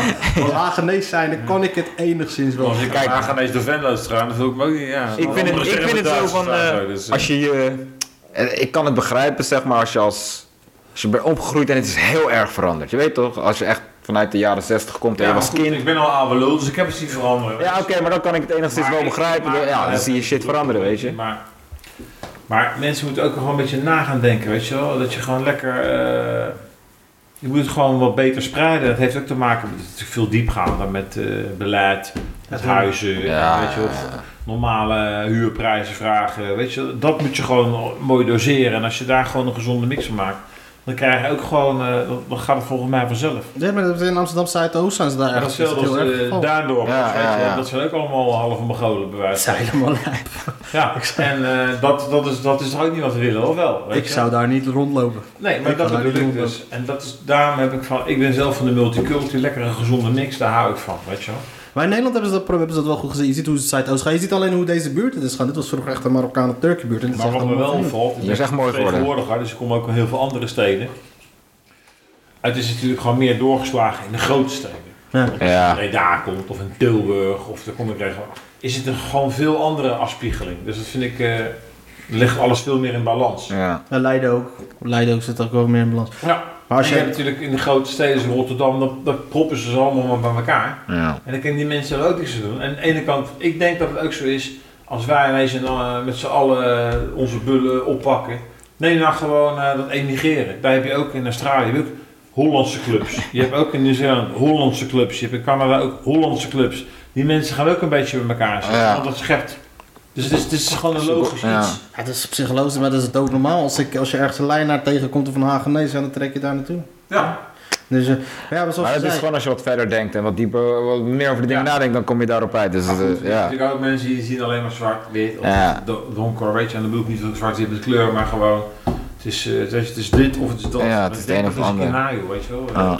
Ja, precies, maar ja, mensen moeten de tijd ervoor krijgen. Ja, maar ja, goed. Dat Dus het die wordt al heel snel... eh, wat, eh, wat zou ik zeggen? Wat om bijvoorbeeld terug te komen. De Bijlmer bijvoorbeeld is gewoon echt uit de grond gestampt. Ja. Om die Surinaamse, Surinaamse en Antilliaanse mensen in kwijt te kunnen. Ja, ja, Ik ja. heb nog jarenlang gewoond. Dat is echt een hele blanke sterke Ja. knal ook pijn had hij. Ja. Ik heb daar jaren gewoond. En ik hoor nu trouwens van de bel, maar dat schijnt in uh, Heel mooi. Worden. Ja man, het is echt mooi geworden. Ik was er eh, vorige week nog, het is echt mooi geworden. Maar dat merk ik Allemaal nieuwbouw. nou, eh, wat in Den Haag Centrum. Zie je ook heel veel juppen wonen. Want die huizen die kosten geen drol daar natuurlijk. Nee. Maar die gasten, die weten dat vaak niet. Dus die kopen die pandjes voor weinig. Maar die gaan het heel mooi opknappen. Ja. En dan wordt het steeds mooier en mooier, weet je wel. En dan zeggen ah jongen, dat kost uh, mijn huisje kost geen drol. En, eh, ja, die, die, dus die trekken allemaal eh Oranjeplein, weet je wel. Dan wil je, wil je dood gevonden worden. Sterker nog, als ze je vinden, dan ben je vaak dood. dus, eh, maar die gasten, die, die gaan er allemaal wonen. Martijn Oosterhuis en zo, die woont dus daar. Ja, Die ja. woont op Hoge Zand er in de buurt. En die Christel Sveers, die woont ook gewoon eh, daar eh, in het hartje, weet je wel. in, Ja, eh, Martijn Oosterhuis, die moet ik een keer te gast hebben. Ik heb, Martijn Oosterhuis is echt een van de... Van de, van de eh, hij is een van de eerste, toch? ja, hij is echt een van de die Oké. hoor. Hij is echt een van de old school. En eh, ik had een keer... ehm Anwar, ken je wel, toch? Die comedian, die kleine Utrecht, jongen uit Utrecht. Nee, die heb ik laatst volgens mij eh, gezien, druktemakertje. Dit is een druktemakertje, ja. Die heb ik laatst een comedy gezien bij Roel, eh, Roel Dat is even Burg. Die uh, nodigde mij uit van, ik kon op vrijdagavond even kijken. Dat heb ik hem gezien. Ja, hij dus. Hij ik zat, Ja. ik, ik, ik, vroeger liep ik mee met de organisatie van Couscous en Baklava. En dan kwam hij altijd spelen. En dan ging, ging ik met hem zitten. En ehm, die gast gaat dus zitten. Had hij, dus over zijn eten doet hij anderhalf uur. Omdat hij de hele tijd aan het praten is. En vertelt hij de meest lijpe verhalen. Hij vertelt hij dus een verhaal over Martijn Oosterhuis. Over Martijn Oosterhuis, die was naar Marokko gegaan. En dat ging helemaal fout. Ze werden genaaid door de tour operator. en eh, ze hadden geen geld meer. Martijn Oosterhuis, die kreeg dus... eh, die wou weg. Hij wou weg uit Marokko. Het maakt niet uit hoe hij weg moest gaan. Hij moest weg. Zij is uiteindelijk gewoon gevlucht uit Marokko. en, ik zei, en ik zei dat tegen hem. En toen trok hij een hele blik open aan verhalen. gewoon hilarisch. En die zei, die gozer moet ik even... ja, ja, ja. Die gozer, Martijn, als je dit hoort... Hij voerde maar te bellen. Want dat bleek dus afgelopen zondag met puur gelul. Dat om kwart voor vier belt gewoon iemand af. En Martijn, die zegt, die kwam ik laatst ook wel tegen. Die komt er ook vaak kijken. Ook als hij niet bij puur gelul speelt, vindt het gewoon leuk. Hij zegt, Boes, eh, hey, je weet het als je me nodig hebt, je bel maar. Ik heb trouwens nou wel weer een nieuw stuk, dat, dat gaat wel vallen hoor. Dat gaat wel vallen daar. Ik zei, nou beter, want ik had hem al min of meer toegezegd dat hij dan de volgende in oktober doet. En toen gebeurde me dat dus. Dus ik bel hem gelijk op, zat hij nog in Amsterdam. Ik zeg, "Pa, jij kwam toch vanavond kijken? Ja, ja, dan ga ik wel. Hè. Ik zeg, nou, doe maar een lol, een keer wat eerder. Hij zegt, wat bedoel je? Ik zeg, nou, eh, er is er een uitgevallen. Oh, ah, ah, oké, dan kom ik wel. En dan komt hij ook gewoon, hè. Dus hij is er gewoon keurig. Komt lekker mee eten ook. En eh, dus hadden we hem gelijk als tweede neergepleurd. En eh, toen kreeg ik weer een belletje. Dat weer iemand had afgebeld op 5 voor 8. Dus toen zegt hij, eh, oh, zegt hij, dan moet je Christel bellen. Want, ja, wacht, ik bel wel even. Dus hij zegt, ja, ja, die Christel. Ik oh, hallo, maar ja, wat hoor ik? Problemen? Ik zeg, nou, ik zeg, hoeveel tijd heb je nodig om hier te zijn? Oh, het is een minuut of acht. En, dus, eh, en, hoppa, ik moet even later. Ja, ja, ja, ja, ja. Stond ze in het paard. En toen hebben we Martijn eh, doorgeschoven naar achter. Ja, ja, ja. Ja, geweldig maar. Die, staan, die stonden er gelijk. En dat doet het wel, weet je wel. Ja, Ja, dat is wel geweldig. ja, ja. ja. En het leuke is dat die mensen in de zaal, ja, die interesseert, ja, die vinden het jammer dat die en die dan misschien niet komen. Maar het interesseert ze geen hol, want dan krijg je dat ervoor terug. En Ja, achteraf hoor je allemaal reacties van, nou, bizar dat die gast die gaan staan. Nee, dat ik niet zo vaak. Wat was die giet leuk? En Ja, eh, ja, die ja, ja. Martijn, en die staat er toch maar wel. Ja. En eh, weet Het is je. onverwacht en dan... eh, En bam, hij doet hem gewoon, hè? ja. Maar ik heb één keer met hem mogen spelen en die gast is... eh, hoe die daar op het podium zat, is gewoon abnormaal, man. Ik let, dat, ik, ik, ik let dan niet meer op zijn grappen. Zijn grappen zijn gewoon goed, maar het Ja. is gewoon, ik weet niet hoe ik het moet zeggen, maar hoe die daar staat, man. Het is... eh, het- je bent voor mij echt goed als het gewoon lijkt alsof je het gewoon op dat moment gewoon... Verzint, wat zeg je op maar. het moment verzint. Ja, zo ja, ja. natuurlijk, zo die, dat, die stijl Ja. en dat soort dingen. Ja, nou, dat vind ik met Martijn leuk. Martijn Koning. Ja, fucking briljant. Hij is, ja, En ik heb hem eh, laatst, ik vind het wel leuk om naar die gasten toe te gaan, weet je wel. Ik heb wel een goede band met ze. Dus dan vind ik, jij komt bij mij voor weinig, weet je wel. Dan vind ik ook dat ik gewoon naar jouw show moet komen en dan kom ik jou supporten. En dan liefst Ja. niet in Den Haag, nee dan ga ik gewoon naar Bodegraven. Of ik ga naar, kijk die Herman Russemans, weet je, die heb ik ook wel een leuke band mee gewaard. Een van zijn goede vrienden is een goede vriend van mij, Christophe Vekerman. Dat is een Belgische schrijver. En die heeft dan een boekenpresentatie in Gent. Ja, dan ga ik ook 180 kilometer rijden. Hij komt voor onkostenvergoedingen naar mij toe. Ja. Als hij dan een feestje heeft, dan moet ik er ook zijn, klaar. Goed. Dus dan ga ik gewoon twee uur in de auto zitten naar een uurtje te zijn. En dan rijden we weer twee uur terug. En dan hebben ze ook wederzijds respect, weet je wel. Ja, ja, zo bouw je ja, samen ja. wat mooie dingen. En toevallig eh, is Brusselman, wist ik veel, die loopt daar ook rond. Dus blijkt zo'n zo, semi-buurman te zijn. Nou, dan raak je daar weer in de babbel en die komt dan ook weer langs, weet je wel. En als hij dan weer het hebt, dan, eh, dan gaan we ook daar naartoe. Hoe ben, hoe ben je op Texel? te- Ik de allereerste keer dat ik. eh, Nino heeft mij gevraagd. ja, de allereerste keer dat ik hem dus tegenkwam, zat ik dus op de, zat we op de pont naar Texel toe. Voor een uh, tweedaags festival. Die, En ik- eh, hoe heet dat ding? Dat op Texel? Die festival? Ik ben de war met Oerol. Nee, nee, nee. Ja. Dat, is, dat zit een eilandje ernaast. Ah. Maar ik kom daar en ik was als een kachel en ik zie hem daar opeens staan. Ik denk van, wat kom jij doen dan? Dat Ik, eh, Ik denk, het is de uitsmijter van het eiland. Ik knik het me zo meteen van het eiland af. Maar het was wel lachen. En ik was al de... Helemaal kachel. Zo kachel. Ik was ook, kreeg ruzie met die organisator ook nog. Ah, Maar toen, wa- toen kwamen we dus op een gegeven moment in een, eh, in, een, in een kroeg te staan waar het dus totaal niet liep. En jij was de enige die op een gegeven moment het wel aan de praat kreeg, omdat je heel kort was met je jokes. Het was kort, kort, kort, kort. Dan kort, ga je kort, online kort, doen. Maar je moet je verhaal niet doen, daar zitten ze niet op te wachten. Ik ging als een idioot zingen. Maar ik weet, zo, ik weet dat is natuurlijk bullshit. Maar je merkt gewoon, ik heb gewoon van die one-liners of eh, korte gedichtjes kan ik eventueel doen. En eh, bij de ene, kijk, eh, wat jullie doen is natuurlijk prachtig, dat je het gewoon uit je hoofd vertelt. Weet je, en je kan dan gebaren, je kan lopen. Maar ik heb gemerkt, ik had, vroeger had ik een hond. En ik heb bepaalde verhalen. Iemand zei dat, was wel mooi, is van, een goed verhaal is soms als een goed liedje. Dat mag je wel vaker horen. Weet je, dat Ja. je wilt Ja, altijd ja. maar wat anders doen. En jullie zullen ook gewoon je bepaalde set hebben. Die loopt gewoon lekker. En die ga je dan doen, weet je. Ja. Maar goed. Maar ik heb op een gegeven moment denk ik, een bepaald verhaal wat altijd goed viel. Ik weet je wat, ik ga het zo bij knaap leren kijken wat er gebeurt. Dus ik ja. met die hond te wandelen. En ik, nou, en onderwijl probeer ik het verhaal uit mijn hoofd te leren. Uiteindelijk ging het wel, maar ik merk toch, op een gegeven moment zit je even niet, hoe was het ook alweer? En dan ben je het kwijt. Ja. Ja. Wat ik bedoel? Ja. Terwijl als je tekst voor je snuffert hebt, dan lees je bij wijze van spreken over de, de regels heen. En het houdt de aandacht ook veel beter vast als je het zo Maar ik zie ook de grote, ik zie Jan Mulder, ik ben opgetreden in Groningen. Je ziet Giphard of al die lui, die lezen het ook gewoon netjes voor. Weet je wel? Ja. Maar ook wel aandacht, de, weet je wel? Dat is Ja. helemaal niet storend. Je hoeft het niet per se. Maar je merkt ook gasten, die gaan heel erg, die worden ook zenuwachtig. Oh, kijk die tekst nog wel, kijk die tekst nog. Of er hoeft dan wat te gebeuren. Ik heb merkt dat vaak met de presentatie met Lowlands, staat wel 4.500 man snuffert. Ja. Zit jij die ene ah, die aankondiging erin te stampen van die paar regels Ja, een minuut? Dat en dat zeggen. En pang, dan gaat er ineens een oranje ballon de lucht in. Ben jij de aankondiging kwijt. Gelukkig ben je lijp genoeg om dan op die oranje van spreken in te spreken. Ja. En je geeft je background daar, dus het komt wel goed. Maar ik denk, kut, weet je wel. Maar nu doe ik tegenwoordig, ook als ik presenteer, gewoon even een paar steekwoorden opschrijven. En ik heb ooit iemand die zei dat tegen, als je het opschrijft zit het in je hoofd blijkbaar. Ja. Ja.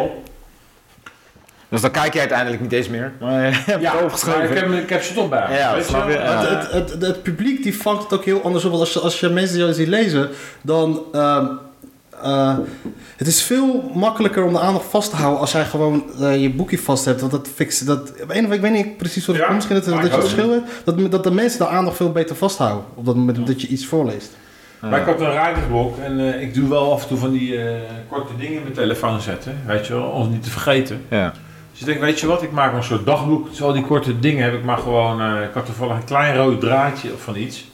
En dan ga ik gewoon beginnen met, eh, met zondag, maandag, dinsdag, woensdag. En dan gooi ik al die eh, korte dingen eruit. Ja. En bij de Tesla kon ik dat mooi dan, dan doen, weet je wel. En het is natuurlijk wat ook wel fijn is, dat je... Je bent ook een vreemde eten erbij. Jullie staan met stand-uppen. En dan komt ineens iemand een eh, verhaal voorlezen. Wat is dat dan? Ja. Begrijp je wat ik bedoel? Ja. Maar dat denk ik voor jullie ook wel weer prettig. Want dan, degene die na mij komt, die kan weer bam eroverheen. Met zijn met z'n- met z'n- met stand-up. Ja. Het Ja, is ook ja. wel het, is, eh, het afwisselen van, eh, van, de, van eh, de focus van mensen. Als jij bijvoorbeeld daarna komt en je bent heel kort met je jokes, tadadada, komt er achteraan. Als eh, na jou te spelen terwijl jij continu zo hele hoge lach de hele tijd ge- genereert. Eh, weet je, dus het daarna ook veel makkelijker spelen. Want eh, de one-liners en dat soort dingen die maken de zaal echt warm. Ja. Als, vooral als het kut gaat en vooral als je voor zo'n- gewoon drie minuutjes en dan op tiefde. Gewoon wegwezen. Het moet niet te lang Dat duren. mensen inderdaad. denken, oké. Wat zijn one-liners dan? Eh, Ja, ik weet wel wat het is, maar als Dat is zo'n maar. leuke opmerking van... eh, Doe er eens een paar. Doe er eens een paar. ik heb mijn laptop bij me, dat is wel. Zal ik me voor je pakken? Ik kan er wel een paar uit mijn hoofd doen, maar... eh,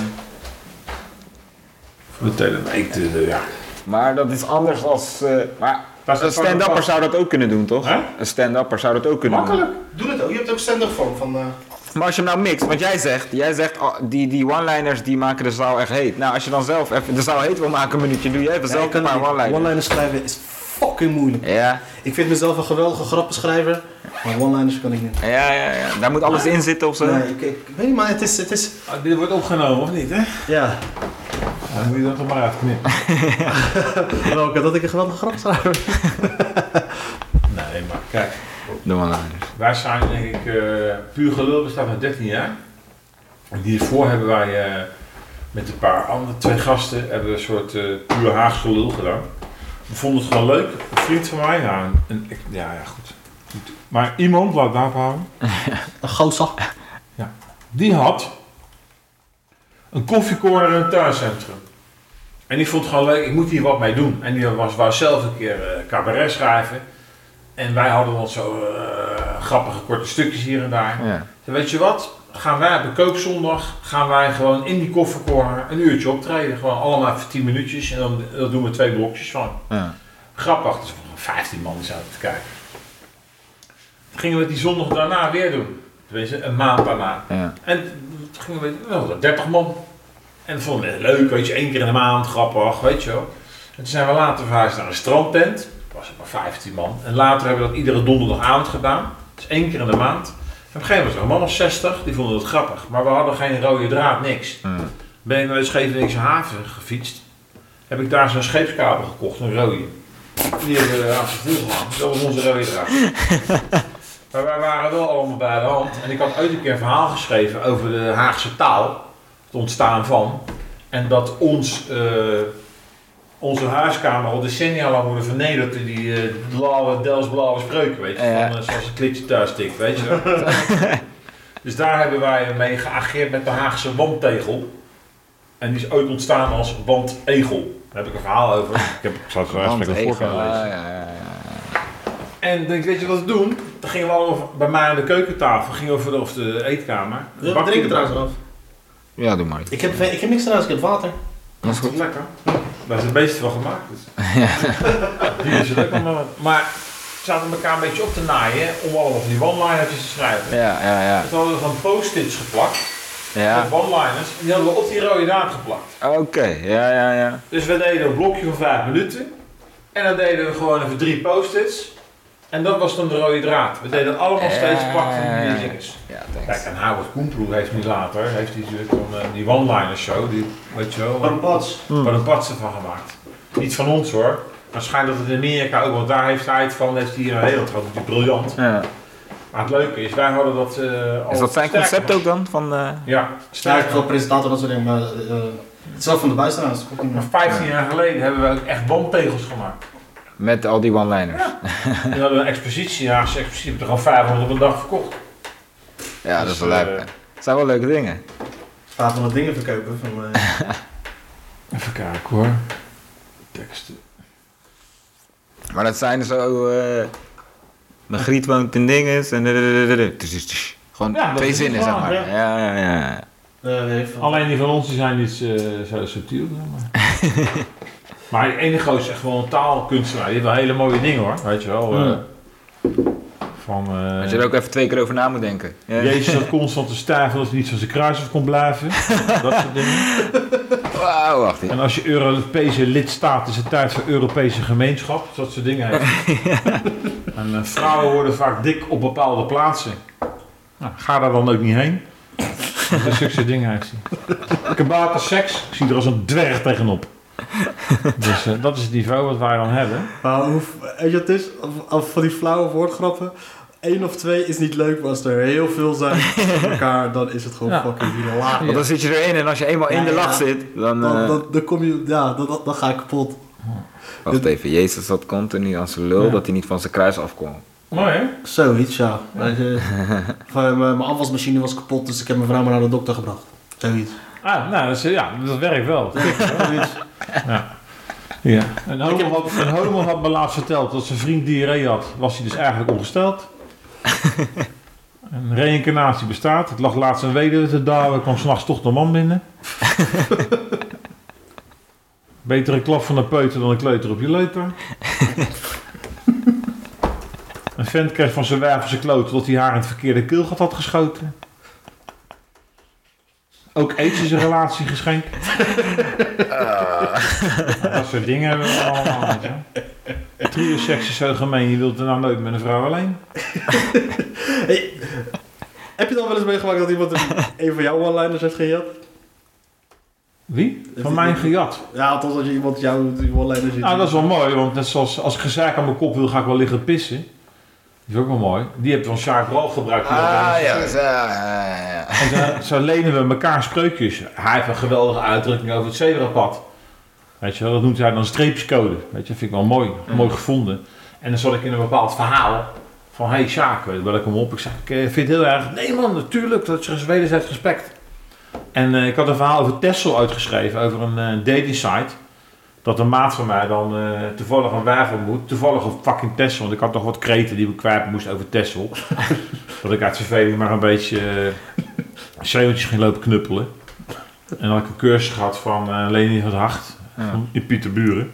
Had zij me geleerd hoe je zo'n zeehondje op de kop kan tikken. Dat is dat niveau. En toen zei hij, hij heeft een mooie kreet van Tessel. Het is niet het eind van de wereld, maar je kan het vanaf daar wel zien leggen. Dit vond ik gewoon heel mooi. Ja.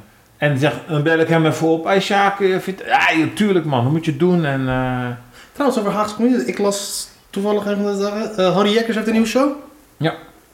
Dat is wel lachen wel. Ken je Harry Jekkers? Ja, ja, maar we hebben ook ja, ja, eh, ja, dat ken ik letterlijk ook uh, haargesproken behang. Hebben we. Een rol. Ja. Die verkopen jullie ook. Die, die zouden de, de karwei gaan opnemen. Ik heb er uit elf rollen, proefrollen van gehad. Maar het paard vertrouwen is zo respectvol. We hebben daar een paar rollen aan geschonken. En die hebben die rollen gewoon in de kleedkamer gebruikt. Die hebben een kamerscherm beplakt met eh, een Haags kamerscherm. Ja, groen-gele ja, ja, ja, ja. En eh, een groen-gele eh, salontafel.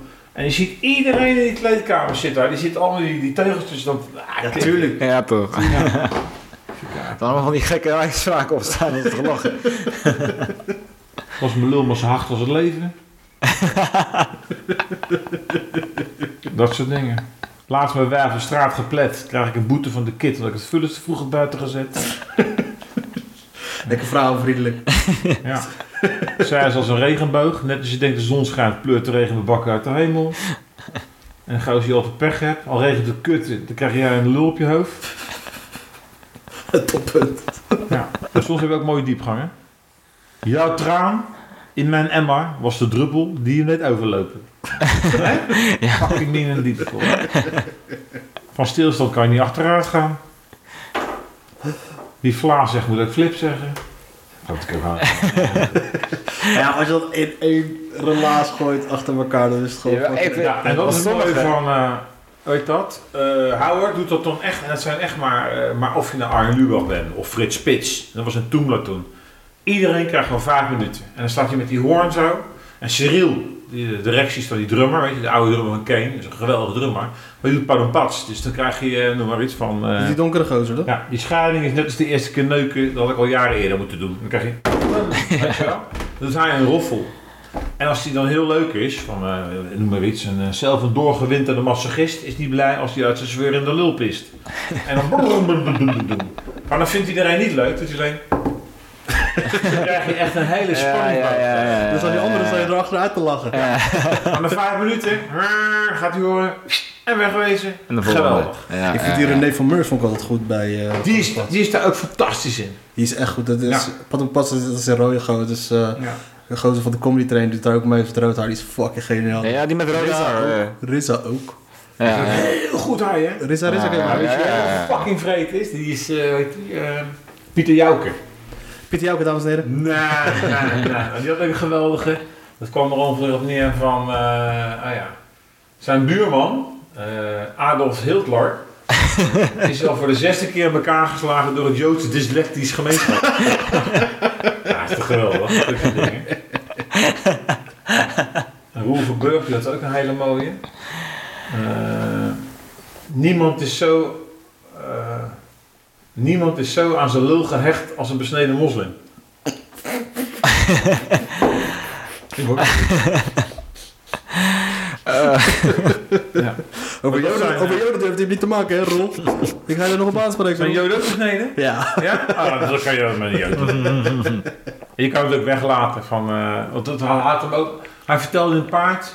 eh, ook zoiets van... Belangrijk hoe je hem zegt. Ik wil sommige opschrijven, maar ik vergeet hoe je hem. Het is Ja, belangrijk. besneden, want dan klopt hij niet meer. Gewoon iemand die besneden is, die is pas echt aan zijn lul gehecht. Zo kan je hem ook zeggen. Ja. Dan, heb je hem, eh, dan maak je hem ogen. Ja. Maar ik vind hem gewoon fucking briljant. Ja. Roel, Roel is fucking grappig. Ja. Roel is echt fucking grappig. Nou, liever de maffia als belager dan jou als zwager. Vetzucht. Het enige waar jij van afvalt is een wankele trap. Liever een hersencel te weinig dan een chromosoom te veel. Ja. Nou, dat soort dingen. Dat, eh, maar dat hebben we dus ook in Texel gedaan. En dan drie minuutjes. En dan, eh, maar je moet ook niet zo'n verhaal gaan doen. En je moet je ook zeker niet laten kennen. Je moet geen interactie met het publiek maken Nee. die het niet wil. Nee, klopt. Dat, Want daar, ging, daar ging Mino de vaart in. Ja, natuurlijk. Oh ja, oh ja. En dan ga je dan, heb, dan, heb, dan hebben hun jou. Ja, tuurlijk. Ja. Dan ben je de controle kwijt. In principe, weet je. Je moet echt... eh, en dat is wat waar we het net over hadden. Chris van der Ende is een meester in, in, in de communicatie met het publiek. Als hij zijn dag heeft. dan is hij daar echt een meester in. Maar die weet op een gegeven moment het moment wanneer jij dus eh, wat kan zeggen. En hij is dan heel, heel goed om dingen af te kappen. Want hij weet gewoon, als jij iets verkeerd zegt, dan weet hij gewoon wat hij er terug, terug Ja. moet zeggen. En dat maakt niet uit. Maar als jij in een zaal gaat zitten, vooral als je dan onervaren comedian bent zoals ik, dan moet je dat niet gaan doen. En dan ga je gewoon op je bek. Ja, ja. Dan ga je Ik heb die. Martijn Koning meegemaakt. Die pakt ook altijd even zijn moment. Hij is een van de scherpste motherfuckers die Wij er op waren staat. in. Bodegraven en toen had hij ook, maar wat doet hij? Hij is gewoon een uurtje van tevoren aanwezig. Dan pakt hij even de krant.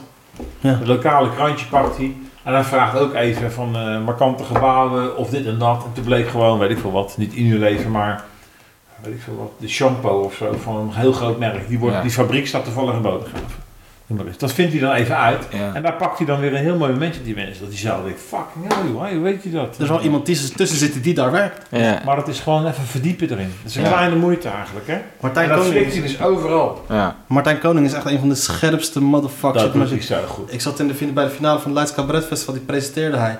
Oeh. Hoe fucking scherp die gozer was, abnormaal. Hij had Ja. dus een, eh, tijdens, uh, tijdens de drie fases dat hij moest spelen, had hij dus gewoon één rode lijn over een gozer die in de kleding werkte. Die werkte in de textiel. En dat betrok hij dan op een gegeven moment op de hele Forse twee rijen met wie hij dan de interactie had. Ja. is scherp. Fucking sick. En dan zit je bij mezelf te van ja, wanneer, ga ik dat niveau halen? Dan? dus het wordt nog even trainen voor mij. Ja, ja, ja. Ja, ja, ja, ja maar ik denk gewoon, eh, volgens mij moet je ook gewoon eh, je eigen ding doen. Ja. Dus ik ga mezelf ook nooit verleiden tot, eh, ik vind heel veel respect voor jullie hoor, dat je dat stand-up kan en dat je die dingen uit je hoofd kan. Dat is echt fucking briljant. Maar laat mij maar, maar bij verhaal blijven. En dat zie ik bij puur gelul ook heel per se een mix hebben. Want als ik al die lolboekjes achter elkaar zet, dat versterkt elkaar Ja. meestal niet. En dan hebben wij gewoon vaak, eh, we openen heel lomp. Die KLK is, gewoon, eh, die is zo lomp die gozer. Hoezo? Ja, lompen als dat bestaat niet hoor, geloof me. Die heeft ook zulke mooie eh, dingen over, eh, over vrouwen. Hij gaat zo over, over los en zo. En hij ook die absurde dingen heeft hij gewoon. En, eh, en dan pakken we daarna weer een schrijver of zo. Of iemand die gewoon... We hebben ook Chris Segers gehad, die ging vertellen over dat hij profvoetbal wil worden. Oké. Of Rinus Gerritsen, dat hij dan altijd die stinkbond bij zich heeft. En ik wou voetballer worden. En dat hij dan, die hond gaat hij altijd uitlaten. En dan had hij toevallig in een regenachtig veld van de soundcheck. En die hond was even weg. En dan ging, uh, ging ze soundcheck van die hond weer. En Barry Hay zit dan... eh wat bleek nou? nou die Barry Hayes van de Golden Earring, maar Die hond had eh, de stront heen leggen maar dat wist hij niet. Dus, eh, en hij ook, ja, kom maar, met, met anekdotes, weet je wel. Ja. Barry Hayes van de Paloma Blanca, dan? Hm? Barry Ja. Hayes van de Paloma Blanca. Ja, dat is Joyce Baker. Oh. Oh, Barry Hayes van de Golden Earring. Ja, is nogal, ja. ja, ja, ja. Oh ja, oké. Ah, ja, Maar Succes iemand Lai anders. heb je dan. eh, ook Theo gehad. Die ging dan gewoon, eh, weet je, die zanger die Overleden, is van de scene. Dan ging hij gewoon eh, zes minuutjes even zijn gedichtjes. Ik heb een trap met hem op in Groningen. En, eh, Het aardig wat namen met wie jij hebt opgetreden, maar jezus. Freek de Jong is geweest. En uh, nou, Dolf Jans is geweest. Eh, Is Freek de Jonge echt zo zuur als hij overkomt? dat vond ik zo mooi, hè? Dat iedereen... het was heel gauw als het uitverkocht. Dan wil ineens iedereen ook op de gastenlijst. En dan krijgen we die azijnpissers, weet je, die geen kaartjes kunnen krijgen. Ja, maar dat is wel een beetje een zure man, hè. Een beetje Ja. links, eh. Hey, De liefste man die ik ooit heb meegemaakt. Hij was keurig op tijd. Loopt hij de hele avond rond met zijn met zijn iPadje. Zit bij iedereen op te letten. Daarna komt hij. Dolf Jans die zou ook komen die avond. Die was ziek, dus die mail, die, eh, weet je wel. Ik had, kun je hadden we Martijn Koning. En we hadden op één avond Freek de Jonge, Dolf Jans, eh Arie Komen, noem maar op. En, eh, maar Dolf kon niet. Nou ja, goed, niks aan te doen. En ik zeg, schrijf mij maar door naar de volgende. En ik een lubbeltje wil. Dat hebben we ook gedaan. Dat, dat heeft hij ook zo aan zijn woord gehouden hoor. Dus dat is mooi. Maar dan komt hij al op met de zin van... Dolf Jans is ziek. maar ik ben beter. Heel simpel. weet je. Ja, ja, ja, ja. En verder met zijn iPadje, hij heeft over iedere comedian over performen had hij wel een opmerking. Hij heeft geluisterd, hij was geïnteresseerd. Hij is, die man zit 50, 60 in het vak. Ik heb twee maanden geleden, eh, Ja. vorige maand, een show van hem gezien. Een heel paar vertrouwjantine. En daarna eindigde hij met een gedicht. Dat was zo mooi. En dan hoor je daarna gewoon in 700 man, hoor je gewoon drie, vier seconden helemaal stil zijn. En dan bam, een applaus gaan staan ovatie. Ja, op, net, op Netflix special de, van de Nederlandstalige comedy wat daarop staat. De twee beste vind ik eh, is die special van Joep van der Dek en die ene van Freek de Jonge. Die Ja. gasten, dat is, die zijn zo cool. Maar als je ziet wat die daar, het is sick. Die gasten die, vooral Joep van der Dek. Joep van der Dek is de beste comedian van Nederland, zonder enige twijfel. Weet je, die gasten, hoe met Freek de Jonge is ook Maar ik, vind, ik ben wel heel fan van Theo Maas. Dat vind ik wel heel erg goed. En Martijn Koning vind ik geweldig. Ik zit te wachten tot Martijn Koning een keer zijn special krijgt. Dat Op? Netflix. Zijn special op Netflix. Ja, ik weet niet. Ik denk, ik, ik ken hem een beetje. Want wij, onze editie wordt ook regelmatig gefilmd. Maar hij wil niet dat het uitgezonden wordt. Ja, klopt, maar als Netflix met de cent aankomt, dan wordt, wil hij dat wel. Dat weet ik, dat zal. Maar het is wel zo. Kijk, en dat merk ik ook wel met sommige gasten. Ze denken dat we het maar even doen. Maar dat heb jij waarschijnlijk ook van de staatsinberecht. Maar je hebt wel een bepaald setje in je hoofd. Dat het lekkerst werkt. Ja. Of zie ik dat verkeerd? Eh, ik heb wel een vast aantal dingen, maar ik probeer wel een beetje te. eh, ja, ik, ben, eh, ik probeer het wel. Dat wel steeds meer los te laten nu. Dat ik Nou, nu ik wel merk gewoon- gewoon dat ook met, met die grote lui. Dat ze toch vaak eh, beperkt repertoire hebben. En zo wel goed en, en breed. Maar ze hebben geen 15 uur. Begrijp je wat ik bedoel? Ja. ja, het hangt er net vanaf Ze van. hebben een heel sterk uur. Ja. En, en, en gasten schrijven een programma, weet je wel. Dat is fucking verantwoordelijkheid. Dan moet je een theaterprogramma schrijven van anderhalf uur. Je zit alleen met te lullen. En dat moet gewoon spoorloon zijn. En je speelt het nog eens 50, 60 keer of 70, 80 keer. En dan moet je in die tijd daarna nog eens even gauw een nieuw programma schrijven. Dat is gewoon monnikenwerk eigenlijk. Ja, precies. Nee, maar het, het, het, het verschilt van de ene van, van Martijn Koning het idee van hoe ik heb, hoe hij dingen doet. Ik heb het idee dat Martijn Koning volgens mij die heeft een x aantal punten staan. En waar die dan twee weken, twee maanden, drie maanden, weet ik veel hoe lang in zijn hoofd spoken. En die gaat het podium op. En die, ehm, die doet het, probeert het daar uit en dat soort dingen. En die, die, die is in staat om een uur lang vol te lullen, ook al heeft hij geen moer. Mm. Snap je? Ja, vraag me al. Hij bereidt het beter voor je nemen. Ik ken hem Nee, ik ben in wel. principe, nou, van, eh, nou, meer in de zin van, eh, ja, de hele tijd erover nadenken is ook gewoon voorbereiden. Het kost ook fucking veel Ja. energie. Van, van Peter Pankoek weet ik bijvoorbeeld dat hij eh, dan bijvoorbeeld alles uitschrijft. Alles uitschrijft dat hij hem opkomt, neemt het op en dat schrijft hij dan weer uit. Oké, ja, ja. En dan neemt hij het weer op, dan schrijft hij het dan weer En dan hoort hij zichzelf terug of zo. En dan, hij gaat het, bij hem gaat het echt, hij wil het er echt in hebben, zeg maar. Ja, en ik heb het idee dat Martijn Koning die is meer, die, is- die, eh, die, die, flow, die, die maar. float meer tussen. Die, Nou, die ik heb het nou een uit, paar eh, keer gezien, maar hij wel steeds hetzelfde. Dat is zijn programma. Maar hij kan wel heel erg goed, dat zie ik gewoon, dat hij weer die interactie met het publiek, dat doet hij super sterk. Dat is, ja, precies. Maar als op een gegeven moment, als jij betaald wordt, weet je, dan doe jij maar dan gewoon gaat je hij beste... natuurlijk gewoon zijn programma doen. Ja, als jij, Maar- als jij betaald wordt, dan doe jij gewoon je beste dingen. Theo Maassen bijvoorbeeld nu, die, is- Ja. die zat nu op een gegeven moment toeren door het land. Die kwam gewoon op open mics overal terecht. Stond hij opeens met Ja, ama- ja. amateur comedians. Ja. Stond hij daar opeens, deed hij daar, stond die hij daar. het doel graag hebben voor puur dan is de cirkel rond voor mij. Als Ja. Theo Maas nog een keer komt. Ja, hij, hij zit nu in zijn try-out. Hij zat nu in zijn try-out. Hij sk- dook die op gewoon bij open mics. Dat je fucking lijf dat is. Dat je daar als comedian ze of daar bij Toemler was hij laatst, ja. Ja, en dan zit je daar en dan komt hij daar opeens. Maar die is dan aan het try-outen en die komt gewoon met... met eh, die gozer die is, die heeft alweer... Het wordt zijn achtste of negende show of zo van die psycho. Ja, dat zou zeker wel zijn. Is gewoon sick. Is gewoon echt sick. Maar Maar Sjaak Bral, daar heb ik heel veel respect voor, die schrijft bijna ieder jaar schrijft hij een nieuw programma. is moeilijk, man. En dan ieder jaar ook nog eens een keer een oudejaarsconferentie. Het is moeilijk, man. Maar hij zit gewoon iedere ochtend, gaat hij om 9 uur, zit hij achter die computer. Iedere dag schrijft hij. Altijd. Dat, heeft hij mij ook aangeleerd. Ga zitten, ga schrijven. En tien keer is het misschien bagger, maar er zit altijd wel iets bij. Iets tussen, ja. Dan kan je dus nooit even daar parkeren. En dan zit je in een andere flow. En dan denk ik, oh kut, ik heb dat stukje. Er zit altijd wel iets in. en het Ja. ettert altijd door in je hoofd, hè. Het blijft altijd in je hoofd als je klaar bent met schrijven. Het meeste, het En ik beste dwing mijzelf nu ook daarom. met- Ik heb natuurlijk, eh, het staat helemaal nergens wat ik doe, maar goed. Maar bij puur geloof een ongeschreven wet. Ik wil wel iets nieuws hebben dan. Ja.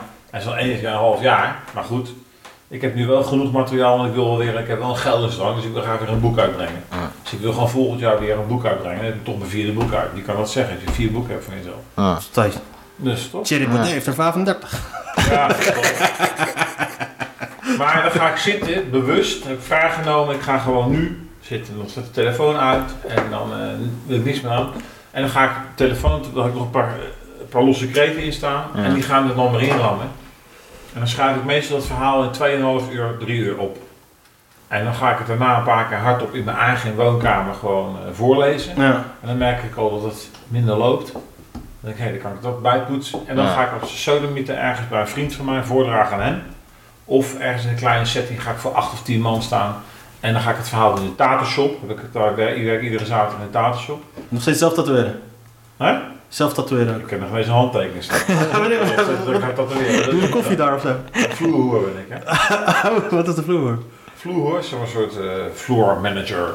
Oh, Of een tattoo shop. Ja. Oh, Wat moet, moet je Ik mensen... ontvang mensen en ik lul ze inkt aan en ik plan de afspraken. Ah, oké. Ik Gewoon eigenlijk, ja, floor manager, ja. Floor manager heet dat, maar hij zegt al vloerhoer. Oké. ik, ik, ik ben een keer bij Tato Shop binnen geweest. Een keer, er zit daar een, een dikke gastetje aan te kijken. Dus ja, ga zitten. En dan- Nee, nee, nee, nee. Bij ons gaat het anders. Bij ons is het echt dat we merken, afgezien dat het ook een kunstenaar is, is dat een hele relaxe sfeer. ja. Mensen komen er echt zitten, want je moet al een drempel over. Weet je wel. En eh, dan is het fijn als je op je gemak wordt gesteld. ja. Ik had eh, twee maanden, al zes weken geleden had ik een eh tatoeëerder hier zo. Die kwam staan met een andere comedian. Eh, Flip, eh, weet ik, het was een uit België. Het was fucking sick wat die had. Joh. Liet me, ik van- zag wat dingen van hem op Instagram. Dat is fucking kunst man. En die, Nou. en die vertelde mij dus ook dat hij gewoon eh, open mics deed op een... Met, met, met, met, met inkt. Ik kreeg, dan zei hij van ik ga gewoon wat doen. Ja, En dan ga ik tatoeëren of zo maar met je hebt bij mij ook het inktverhaal toch? Dat staat ook op YouTube. Heb ik een, eh, een stukje geschreven. En dan doe ik dan zogenaamd de pijn van het verhaal in die tekst hebben, weet je wel. Ja. En ze lijkt wel, als je- een andere vriend van mij, ze, die, die filmt af en toe wel eens wat. Het heet gewoon inktverhaal. Maar waar Boes zag je hem net toen jij dat eh, ene intikte. Maar, ehm, ik zei, nou weet je wat we doen? Dat vond ik ook wel eens leuk om een keer mijn verhaal, mijn column of zo, voor te lezen. Terwijl ik getatoeëerd word live. Weet je wel? Oké. Dus dat hebben we toen voor de grap een keer gedaan. Hebben we toen, eh, heb je hem al? Dat, die boven is dat. En, eh, dus toen hadden we dat. Toen gingen we ergens een plekje in mijn binnenbeen. En toen ging het wel redelijk. En toen zei ik, van nou, de keer erop hadden we mijn knie gedaan. Toen zei ik tegen die gozer. Ik zeg, joh, moet je even pauze zetten. Nou, je hebt geen geluid uit. Maar straks zegt hij wat grappig en schiet hij uit. Nee, maar mooi was dat. eh zei ik, nou Boes, dat is wel wat we moeten hebben. Dus twee weken later moest ik weer een sessie doen. Toen zei hij tatoeëerder van, nou wacht maar, ik pak hem in zijn knieholte, weet je zeker die pijn. en dan gaan we dat filmen, hebben we het nog een keer gedaan. Dus ik ben nu echt, word je echt, terwijl ik, eh, word ik echt getatoeëerd. Maar ja, dat merk je wel. En we hebben gewoon de camera laten lopen, het gebeurt. dat die inkt verslavend is. Tegen Jan Alleman heb ik zitten verkondigen dat ik helemaal klaar mee ben. Die pijn, de stress, de nasleep. Ik heb God zelfs verstek laten gaan bij de nationale griepprik. Laat staan dat ik nog één streepje inkt in mijn lijf zou laten kerven. Wat is daar aan de knikker?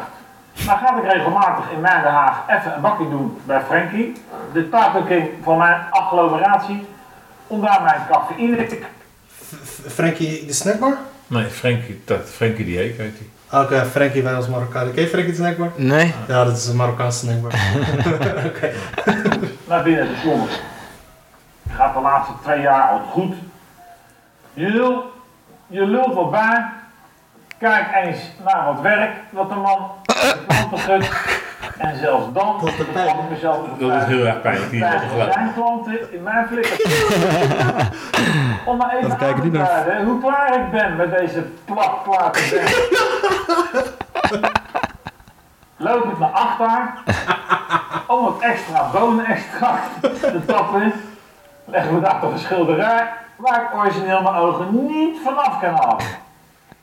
Een of andere afbeelding van tijger.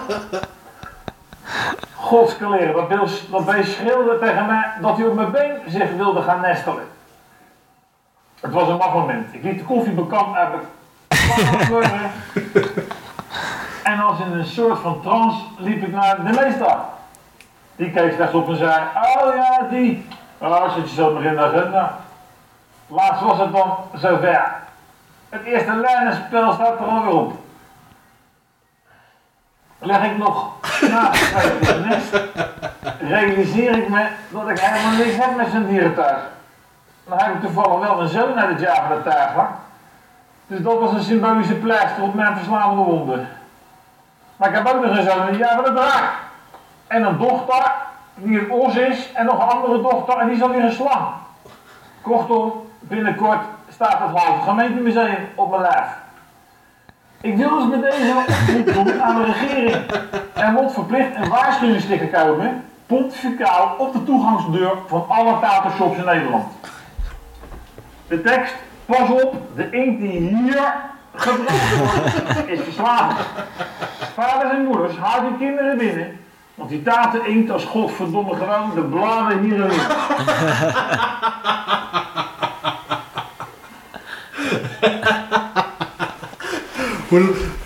Maar daarna ga- gaat hij gewoon nog verder met... Ja, daarna de sessie afgemaakt. En die, het went nooit die pijn. Nee. Maar ik ben op lekker getrouwd. Ik heb een heel bodysuit, hè. Dus het is gewoon van top tot teen helemaal dicht. Dat is, dat is echt... Maar je bent ook een beetje, misschien een beetje verslaafd eraan aan die uh, tatenpijn, Ja, zeg maar. ja, dat, niet, dat, is gewoon- pijn zeker niet. Het is niet een soort van, een klein beetje een hei of zo? nee, een beetje. nee, ik heb wel mijn been gedaan, dat was een scheiding. En ik, ik, toen zat ik wel, eh, hadden steeds sessies van 3,5 uur. En dan kwam ik echt zo tot rust eindelijk. Want het gezeik van mijn scheiding, en het kankerwijf iedere keer. dus ik ging daar, ik ging daar van Zet dat er maar ook bij, het is een kankerwaaf. Maar later, toen ben je bezig. En op een gegeven moment word je ook meer inkmoe. Dus dan ben ik gewoon, eh, Een beetje verdoofd. even gewoon twee jaar niet geweest. Ja. Toen ineens schoot het weer wat ik vertelde. Ineens zag ik iets hangen en dat moest gebeuren. En toen denk ik van ja, dan maar die benen vol. En toen gingen we in één keer door en toen hebben we mijn reet gedaan. Onderrug. Wat zat er op je reet dan? Een hele grote bloem. Moet je op je reet? Telefoon. Je gaat met je broek uit. Ah, ik heb wel een beetje zien. De lelies.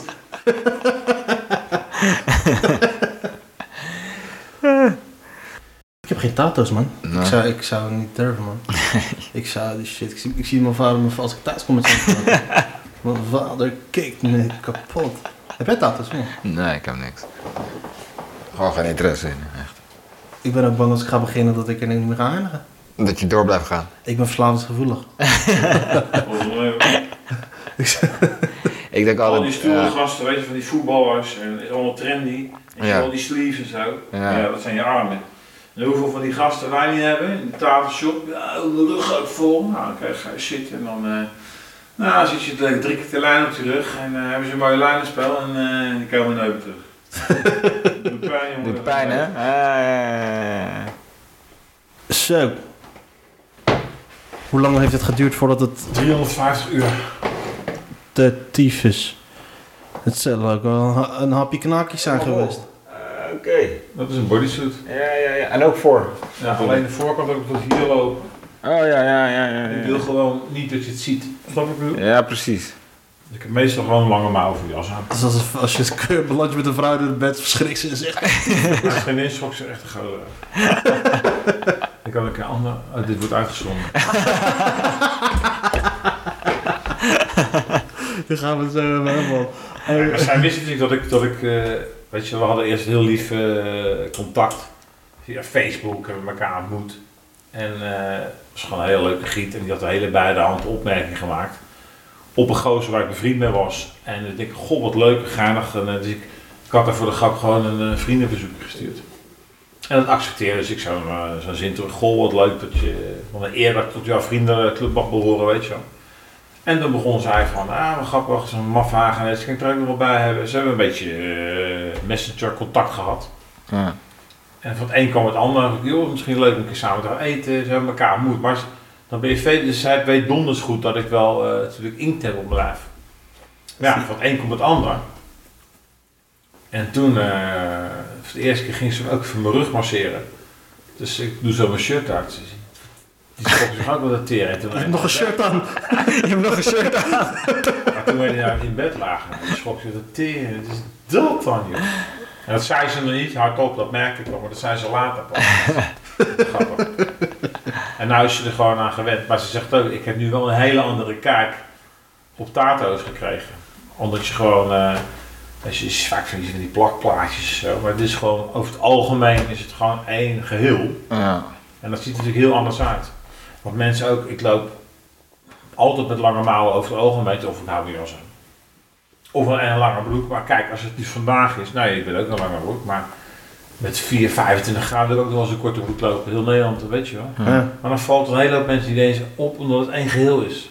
Ja, maar bent ook... Het zat weer de benen. Maar we zagen gisteren toevallig, of eergisteren was dat. Zaten met een vriendin ook daarna even eten geweest. We kenden elkaar toch al twee jaar.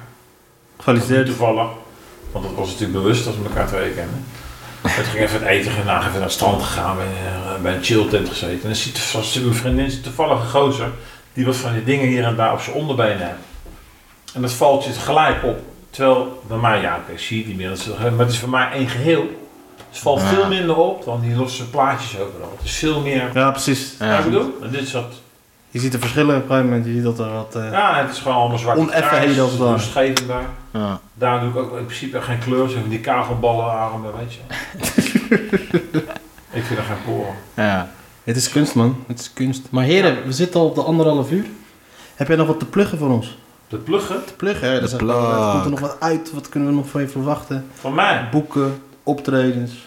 Waar kunnen we je vinden? Optredens. Social Ik moet media. zaterdag moet ik een eh, bruiloft aan elkaar lullen. Ze hebben elkaar, ze hebben mij gevraagd of ik dan... eh, ik doe vaak presentaties van eh bandjes en zo. En bij een klant van mij zetten we heel veel in-store optredens op. En dan lul ik dat als service dan aan elkaar. Want ik bedoel, ik zet het op en helpt daarbij. Dat vind ik wel leuk om mijn bek te laten zien. Ook voor mijn beroep is dat wel interessant dat je ook de artiesten live ontmoet. Ja. En dan eh, presenteer ik, dat vinden ze allemaal weer leuk. En dan vinden ze dat ik dat grappig doe. En die, eh, die gaan trouwen nou. Had hij gevraagd of ik dan even op hun bruiloft wilde gaan lullen. De Ron Brandstede. Erik kwam mijn letter shit. En kan. Ah, dat dat is leuk. En morgenavond zit ik toevallig ook bij, eh, bij een band wat al doorbreken staat. Haven, misschien ken je die band wel. Nee. Dat is die gasten van die Volvo reclame en de Ja, ja, vet nummer. Eh, Finding Out More. Dat, er- en van de die, BMW Vol- die, van die Volvo reclame is heel bekend geworden. Ja. Is dat. Ja, dat is gewoon... Als je Maar hoort... bent eh, morgenavond wat, doe je, wat deed je voor hen? Ik ben, de ik ben vertegenwoordiger van de plaatsmaatschappij, onder andere. Maar goed, we hebben de hun geregeld, die klant. Dus dan vind ik ook wel eventjes dat je acte chance moet geven. Dus ik ben daar gewoon. En dan lul ik het even van elkaar. Oké. Dus heb ik eigenlijk ook geen tijd om te schrijven. Dus eigenlijk, eh, maar dat is van 8 tot 9, dan ben ik om nu of half elf thuis. Dus dan moet ik als een sodemieter gaan schrijven. Of ik moet het vrijdagavond gaan doen. maar dan kan ik het niet printen. Dus ik moet vanavond of morgenavond moet ik nog die tekst gaan schrijven. Dat is zaterdag. Dus morgenavond zit ik in eh, Haarlem, daar, om dat te presenteren. Vrijdag dan denk ik niks. Zaterdag dan eh, de bruiloft van die gozer. Lekker. Waar kunnen we daar kaartjes voor krijgen? Raakkaartjes straks denk ik. Nee, ik heb natuurlijk eh, puur gelul heel veel gedaan met eh talkshow van Frits gedaan, weet je wel, van TV West. Overal ingebroken op radio om promo te maken. We zijn zelf een uur radio gaan maken bij Parkrood Café. Ik ben inwezen breken vrijdagavond op een eh, popquiz om weer reclame te maken. Alleen maar, weet je wel, van hop naar her. Om het te hoeren voor dat puur gelul. Maar de volgende editie is 28 oktober, dus dan hebben we even rust. Nice. En dan ga ik even een maand chillen. Want ik wil, en dan ga ik dan wel weer al die mensen weer dingen. Maar ik moet uiteraard ook nog uh, nou, Lowlands van presenteren en zo. Maar dat is pas in augustus. En tussendoor zal ik echt wel wat dingen doen, ik zie wel. Maar ik wil wel inderdaad eh, gaan nadenken over een boek. Ja. Want ik heb nu drie dagboekdelen. En ik heb acht tot negen verhalen. En dan tuinsromen 14, dubbele regelafstand. Dan hebben we wel weer 100. en dan gooi ik wat van die one-liners. Hij, hij kwam pas laat, elke keer, pas twee seconden later begrijp Ik eh, dan eh, nog korte gedichtjes. Kan ik er ook in planten. Heb je een website? Waar kunnen we dingen vinden? Dat gooi ik ik er had maar vroeger ook gewoon www.boesje.nl, maar die beheerde mijn ex. Dus eh raadslag. Is ellende.nl. Eh, uit de lucht. Ik. Maar wees, wees blij dat ze niet al die, dat ze alle andere dingen erop heeft gezet. Nee, maar ik doe heel veel met Facebook. Mijn Facebook is gewoon puur eigenlijk puur gelul om Ja. te promoten. Ik zet, Dan staat misschien wel eens binnen beide hand iemand, maar dan is het over het algemeen een bandlid van mijn werk of, of een artiest van puur gelul. Dus dat ze zien van, eh, het is gewoon een soort netwerk is het. ja, precies.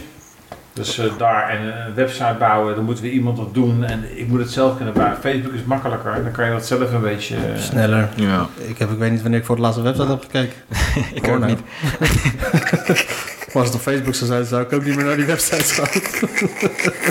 Maar het lijkt me wel kick om het eh, volgend jaar. De titel is al bekend. Ik denk dat het iets, eh, mijn eerste boek was zit ik, eh, heet Geduld is een schone keuken. En eh, dan zit ik op mijn eigen play te schijten met mijn broek op mijn enkels. En, Tijdens het schrijven of met het hele verhaal? Nee, dat is, dat is een foto, dat is een hele mooie foto. Maatschuif gemaakt. En dan wil ik dit boek eigenlijk weer doen, weer met mijn broek op mijn enkels. En play en dan, en dan weet je, zo kijk. Dan noem ik het waarschijnlijk, dat moest ik ook nog even kwijt. Dat ik van ermee, zoiets. Dat was misschien wel een leuke titel. Ja. Dus die hebben we opgeschreven, die blijven hangen. Mooi man, ik eh, blijf het volgen zeker. Ja. De volgende ga ik zeker. En Ralf, heb jij nog nieuwe tracks gemaakt? Eh, nee, even, even stil. Dus, dus eh, we zijn bezig met muziek maken en eh, we laten jou wel weten. Mooi man. Ja, dames en heren, dit was puur haat Ja, dan. Ik, eh, ik, ik, ik, ik eh, ga voorlopig even niks doen met comedy tot eind van volgend seizoen. Nieuwe shit schrijven. En even podcasten. En volgend seizoen ga ik knallen. Dus, dus dat wordt wat. En het wordt een leuke zomer qua podcast. Dus stay tuned mensen. Dus dames en heren, ik wil dank jullie allebei man. Het was Ja. een leuk gesprek. Ja, toch? Dus peace. Yep.